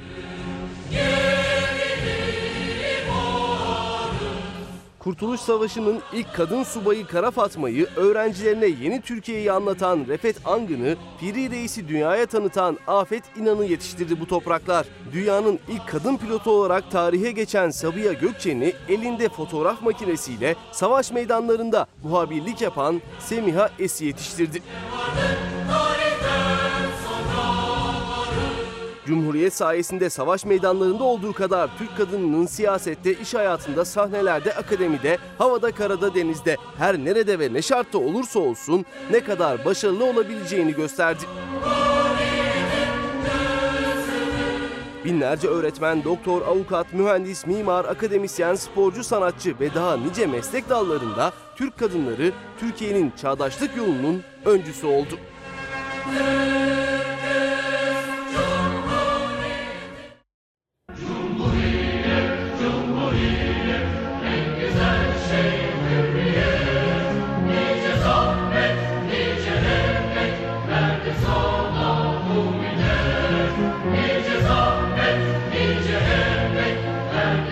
Kahramanımızın, Atatürk'ün ve Cumhuriyetimizin kıymetini kadınlar daha iyi bilirler. Çünkü Cumhuriyet onlara eşit yurttaşlık getirdi. Hepimize getirdi ama düşünün bir padişahın kulları olsalar da erkekler her zaman daha farklı bir pozisyondaydı öyle değil mi? Osmanlı zamanında da öyle. Ya kadın? Kadınlar? Kadınlar gerçek manada eşitliği Cumhuriyetle Atatürk vizyonu sayesinde yakaladılar. Oy vermeye başladılar, seçmeye başladılar, seçilmeye başladılar. Medeni kanuna sahip oldular. İşte o Atatürk'ün büyük vizyonuydu. O nedenle kadınlar Cumhuriyet'in kıymetini çok daha iyi bilmektedirler. Yoksa Cumhuriyet olmasaydı acaba kadınlar ne durumda olurdu? İşte bu. Sırada bir video var. O videonun içinden ben sizlere iki tane kadın modeli seçtim. Savaş Yıldız da sizler için onu haberleştirdi. Hazır mıyız arkadaşlar? Cumhuriyet ve Cumhuriyet'in kadınları. 29 Ekim 1923. O büyük gün savaşlarla mücadeleyle geçen bir devrin sonuymuş gibi görünse de Mustafa Kemal Atatürk için mücadele daha yeni başlıyordu ve bu kez sonsuza kadar sürecekti. Çünkü bu aydınlanma mücadelesiydi. Gül Esin ise Türkiye'nin seçilmiş ilk kadın muhtarıydı. Aydın'ın küçük bir köyünde bir kadının muhtar seçilmesi bir kez daha gösteriyordu ki Cumhuriyet'in yaktığı eşitlik ve aydınlanma ateşi vatanın her köşesine yayılmaya başlamıştı. Görevi boyunca kadınların sosyal hayata kazandırılması ve daha çok çocuğun okuması için uğraştı. Nüshet Gökdoğan içinse istikbal göklerin de ötesindeydi. Türkiye Cumhuriyeti'nin sunduğu olanaklarla matematik ve fizik lisansı için yurt dışına gitti. Türkiye'nin ilk kadın gökbilimcisi, ilk kadın dekanı ve Türk Astronomi Derneği'nin kurucularından biri oldu. Ey yükselen yeni nesil! İstikbal sizsiniz. Cumhuriyeti biz kurduk, onu yükseltecek ve yaşatacak sizsiniz. Ulu Önder Mustafa Kemal Atatürk'ün izinde Cumhuriyetimizi yaşatan, yükselten, bugünlere getiren ve daha ileriye taşıyacak olan tüm kahramanlarımıza minnetle. 29 Ekim Cumhuriyet Bayramımız kutlu olsun. Cumhuriyet en güzel şey. Nice zahmet, nice İnanın aslında bir etiketim daha vardı bugün. Cumhuriyete borçluyuz biz. Atamıza borçluyuz. Açık söyleyeyim mahcubuz. Mahcup olmamız gerekiyor. Sizlerden gelen birkaç yorumu okumak isterim. Barış Sınak, İsmail Bey sizler de Cumhuriyeti kutlamayan o gazetelere bundan sonraki süreçte bizlerle paylaşmayın, prim yapmasınlar diyor. Mehmet, İsmail Bey Milli Gazete hassasiyetinize çok teşekkür ediyorum. Onların TV5 kanalında da ekranlarında sadece bayrağımız var diyor. Atamızın resmi yok diyor. Ayperi Erzurumluoğlu, Cumhuriyeti hazmedemeyenler gider, Cumhuriyet payidar kalır. Hiç merak etmeyin diyor. Ali Kemal, asgari ücrette geçirmek bir yana 1500 lira emekli maaşı olan ne yapsın bu ülkede diyor. Yani hangi siyasi görüşte olursa olsun, milli görüş olabilir, solcu olabilir, sağcı olabilir, beni ilgilendirmez. Ama ortak bir değerimiz var değil mi? Ortak değerimize yaslanmamız gerekiyor. Neye yaslanacağız? Pardon. Savaş şu İstanbul yağışa bir bakabilir miyim? Sabah sizlere günaydın dedikten sonra dışarıdaki o gök gürültüsü şimşeklerden görüntüler vermiştik. İşte bakın saatler 10-13'e doğru hızla yol alırken Cumhuriyet Bayramı'nda işte İstanbul'un bu sabah yaşadığı manzara.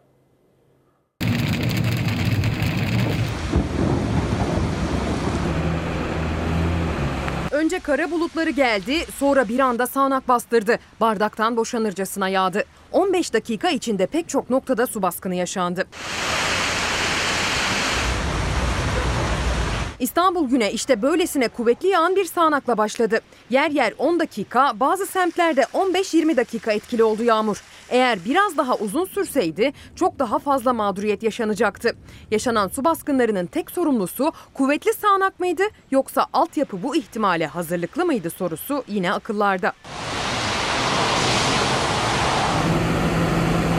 Bayrampaşa'da alt geçidi su bastı. Araçlar yarıya kadar suyun içinde ilerledi. Birkaç santimetre daha yükselseydi su alt geçit kullanılamaz hale gelecekti. Yağışın geleceği aslında belliydi. Geceden bugün öğle saatlerine kadar etkili olması beklenen kuvvetli yağışa yönelik uyarılara rağmen hazırlıksız yakalananlar vardı. Yollarda biriken diz boyu sularda işine gitmeye çalışan İstanbullular kameralara yansıdı. Bugün İstanbul'da ve Marmara genelinde öğle saatlerine kadar yağış ihtimali yüksek. Yine yer yer sağanak geçişleri görülebilir, tedbirli olunmalı. Ayrıca sıcaklık da düştü. Sadece Marmara'da da değil. Bugün yağışın etkili olması beklenen tüm batı ve iç kesimlerde 4-5 derece birden hava soğudu. Cuma günü Balkanlardan gelecek yeni bir yağışlı hava kuvvetli sağanağa neden olabilir. Marmara bölgesinde ve Batı Karadeniz'de Cuma günü sel, su baskını ve taşkın riski var. Cumartesi günü de yağışlı hava etkili olacak. İç Anadolu ile Karadeniz bölgesi genelinde. Marmara bölgesinin ise doğusunda yağış var. Perşembe başlayan sıcaklık düşüşü Cuma, Cumartesi, Pazar devam edecek. Mevsim normallerinin üzerinde seyreden sıcaklıklar önce sonbahar serinliğine sonra da normalin altına kadar düşecek. Hafta sonu beklenen termometre değerleri üşütecek.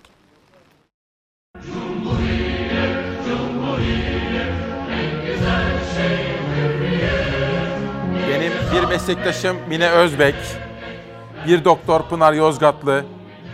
Her gün uyandığımda, işe gittiğimde, çalıştığımda, sokağa çıktığımda Cumhuriyete ve Atatürk'e şükran duygularımla sesleniyorum diyorlar bakın. Ne kadar güzel mesajlar. Bu arada bir bilim insanı, bir milliyetçi, bir yurtsever, bir Atatürkçü Mehmet Haberal, Profesör Doktor Mehmet Haberal hocamız bugün doğum günü kutlayanlardan biri. Hocamıza uzun, sağlıklı bir ömür diliyorum efendim. Profesör Doktor Hüseyin Bozbaş'tan bir kitap gelmiş. Kalp damar hastalıkları önlenebilir mi diye bir soru soruyor efendim. İmzalı bir başka kitap. Ve yerel gazetelere şöyle bir bakalım. Türkiye turuna çıkalım. Akdeniz Gerçek Gazetesi Cumhuriyet Bayramımız kutlu olsun diyerek birinci sayfasında ulusal önderimizin fotoğrafına yer vermiş. Karadeniz'e geçiyorum. Orada olay. Minnettarız. Laik Demokratik Cumhuriyetimizin kurucusu Atatürk ve arkadaşlarına minnettarız diyoruz. Karadeniz'den doğuya geçiyorum. Van. Van sesi Türkiye Cumhuriyeti 97. yaşına ulaşmanın heyecanı yaşıyor. Yaşasın Cumhuriyet, yaşasın demokrasi. Gaziantep'e geçeceğim. İlelebet yaşayacak Cumhuriyetimiz ve Gaziantep'li siyasilerden, sivil toplum önderlerinden alınan görüşler de yine burada var. Adalet Bakanı Gül, o da biliyorsunuz Gaziantep'li ve pek çok sivil toplum önderi farklı partilerden de siyasiler yine burada yer almışlar. Ve Kütahya'ya geçiyorum. Dumlupınar gazetesi 97 yıllık gurur Cumhuriyet manşetiyle çıkmış bu sabah. Kayseri'ye geçelim. Cumhuriyet ilelebet yaşayacak. Ulu Önder Mustafa Kemal Atatürk'ün kurduğu Cumhuriyet 97 yaşında diyor. Sırada bir haber var. Haber Kürtaj tartışmalarına ilişkin. İzleyelim bakalım neymiş. Polonya'da Anayasa Mahkemesi kürtajı neredeyse tamamen yasaklayan kararı verdi. Ülkede halk yasağa karşı bir araya geldi. Anayasa Mahkemesi önünde başlayan protestolar bugün başka ülkelere de sıçradı. İtalya'da, Portekiz'de Polonya halkına destek için gösteriler düzenlendi.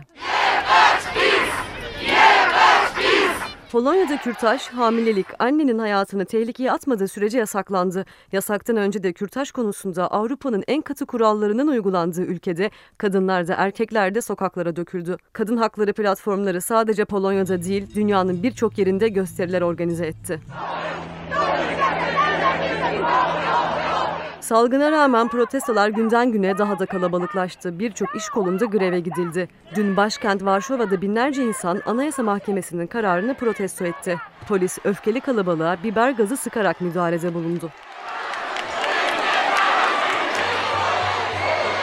İtalya'da Roma'da destek yürüyüşü vardı. Kadınlar Polonyalı hemcinsleri için Polonya konsolosluğuna yürüdü. Kürtajı yasaklayan kararı protesto ettiler. Portekiz'de destek yürüyüşünün adresi Lizbon oldu. Yüzlerce erkek ve kadın Polonya'daki kadınlar için protesto düzenledi.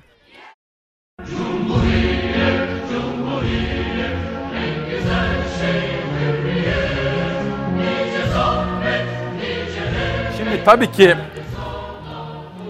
kalbimizle hissediyoruz ama bir taraftan da manasını düşünüyoruz değil mi? Hani sevmek tamam güzel. Aşık olmak güzel. Sevda ama manası ne? Cumhuriyetin manası eşit yurttaşlık, özgürlük, bağımsızlık, hak arama. Bunlar işte cumhuriyet, eşit yurttaşlık bakın her şeyin başında. Güzel bir mesaj. O kadar mesajlar var ama bir tanesini okuyayım. Bir torpil yapayım. Cumhuriyet sana bana hepimize kutlu olsun canım oğlum diyor Latife Diyar annem.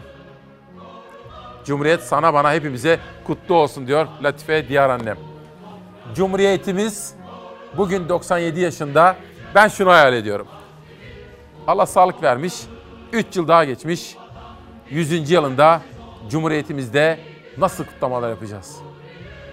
Cumhuriyet bayramımız kutlu olsun. Yaşasın Cumhuriyet.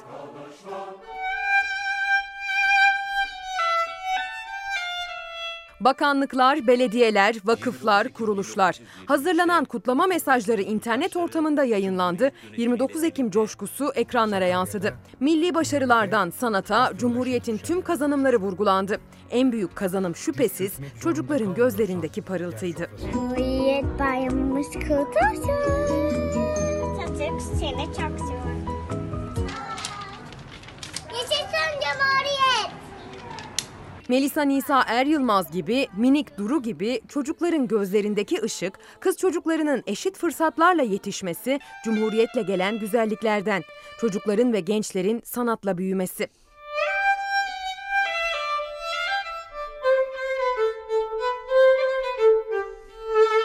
Çağdaş Eğitim Vakfı Çağdaş Eğitim'in sanata kazandırdığı çocuklar ve gençlerle paylaştı Cumhuriyet mesajını. Türk Eğitim Derneği de yaşasın Cumhuriyet diyenlerdendi. Gençliğin nitelikli eğitimi için, özgürlüğümüz için, vatanımız için ilelebet ve daima Cumhuriyet. Bir araya gelmeyi engelleyen virüs Cumhuriyet Bayramı coşkusunu engelleyemedi. Yurttaşlarım, az zamanda çok ve büyük işler yaptık. Bu işlerin en büyük temeli Türk kahramanlığı ve yüksek Türk kültürü olan Türkiye Cumhuriyeti'dir. 29 Ekim 1923'te Cumhuriyet bu toprakların yurttaşlarına pek çok evrensel değer sağladı. Ankara Sanayi Odası işte bunu vurguladı. Cumhuriyet'in kazanımları Yeni Mahalle Belediyesi'nin de gündemindeydi. Cumhuriyetin devrimleri bizi bu noktalara getirdi. Halk çocukları bugün bu kürsülere geldiğinde Gazi Mustafa Kemal Atatürk'ün kurduğu Cumhuriyetin değerlerine bakıyor. Ankara'nın merkez ilçelerinden Yeni Mahalle Belediyesi, şehitlerden Türkiye'nin milli başarılarına pek çok konuya değindi hazırladığı videoda.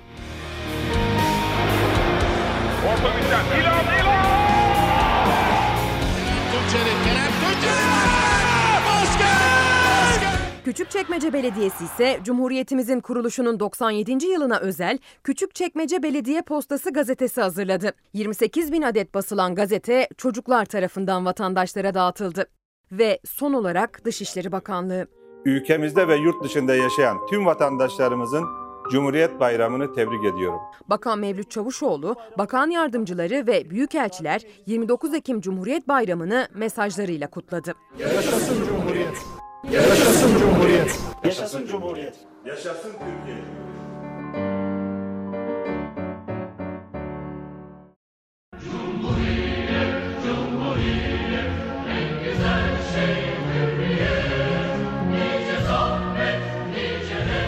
Biraz evvelki haberi Ezgi Gözeger hazırladı. Bu sabah haber masasında yine Ezgi'nin dışında editör olarak Zeray Kınacı vardı. Haber yapan Beyza Gözeyik ve Zafer Söken vardı. Editörüm Zeray Kınacı. Onun dışında danışmanım Nihal Kemaloğlu. Bugün kameralarda Nihal Kemaloğlu ile dün bir buçuk saat boyunca gündem çalıştık. Ve bu kliplerin hazırlanmasında da Savaş Yıldız'a çok çok teşekkür ediyorum. Şu anda da yönetmen koltuğunda. Bugün orada İsmail abi var Jeep'te. Burada da Yunus abimiz var. Yunus abi iki hafta aradan sonra bugün bizimle birlikte oldu. Bu arada şunu da söyleyeyim. Bugün çok genç yaşta yitirdiğimiz Mustafa Koç'un da doğum günüydü. Bu vesileyle ailesine, sevenlerine, iş dünyasına bir kere daha başsağlığı diliyorum. Onun da bugün doğum günüydü efendim. Ve Bodrum manileri Cezmi Çoban, Bodrum ve çevresinden derlenen maniler bu sabah İsmail Küçüköy ile Çalar Saat'te. Bir de bir konvoya götüreceğim şimdi sizi. Klasik arabaların oluşturduğu bir konvoy. İzleyelim.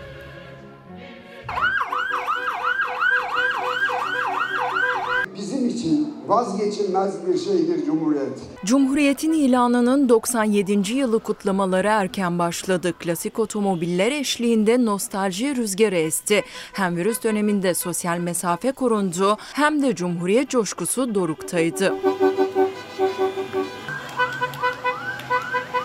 İstanbul'da Cumhuriyet Bayramı kutlamaları bir gün önceden başladı. Şişli Belediyesi öncülüğünde Türk bayrakları ve Atatürk posterleriyle süslenen klasik otomobillerle konvoy oluşturuldu. Her ne kadar dışarıdan her türlü saldırıya uğrasa da Cumhuriyet değerleriyle ve Cumhuriyetle ayaktayız ve ilelebette Cumhuriyeti yaşatmaya devam edeceğiz. Geçit töreni Atatürk Müzesi önünde sona erdi.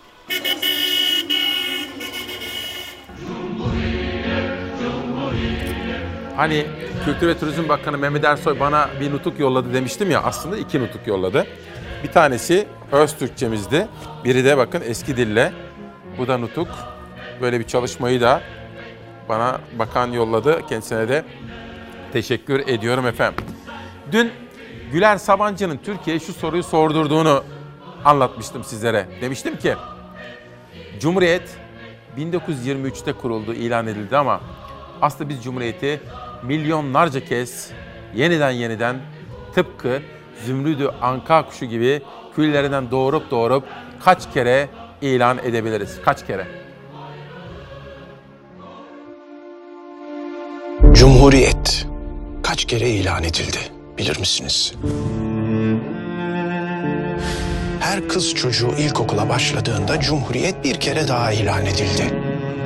Her kadın sandık başına gittiğinde, her genç fikrini özgürce ifade ettiğinde, her fabrikamızda ürettiklerimiz hattan çıktığında, her hastalanan kendine bakacak bir doktor bulduğunda, her turist memleketimize hayran kaldığında, her milli sporcumuz marşımızı çaldırdığında, her bilim insanımızın başarısı bize en büyük mirasın ilim ve akıl olduğunu hatırlattığında, Cumhuriyet bir kere daha, bir kere daha, bir kere daha ilan edildi. Biz bu milyonlarca kere ilan edilen Cumhuriyete aşığız.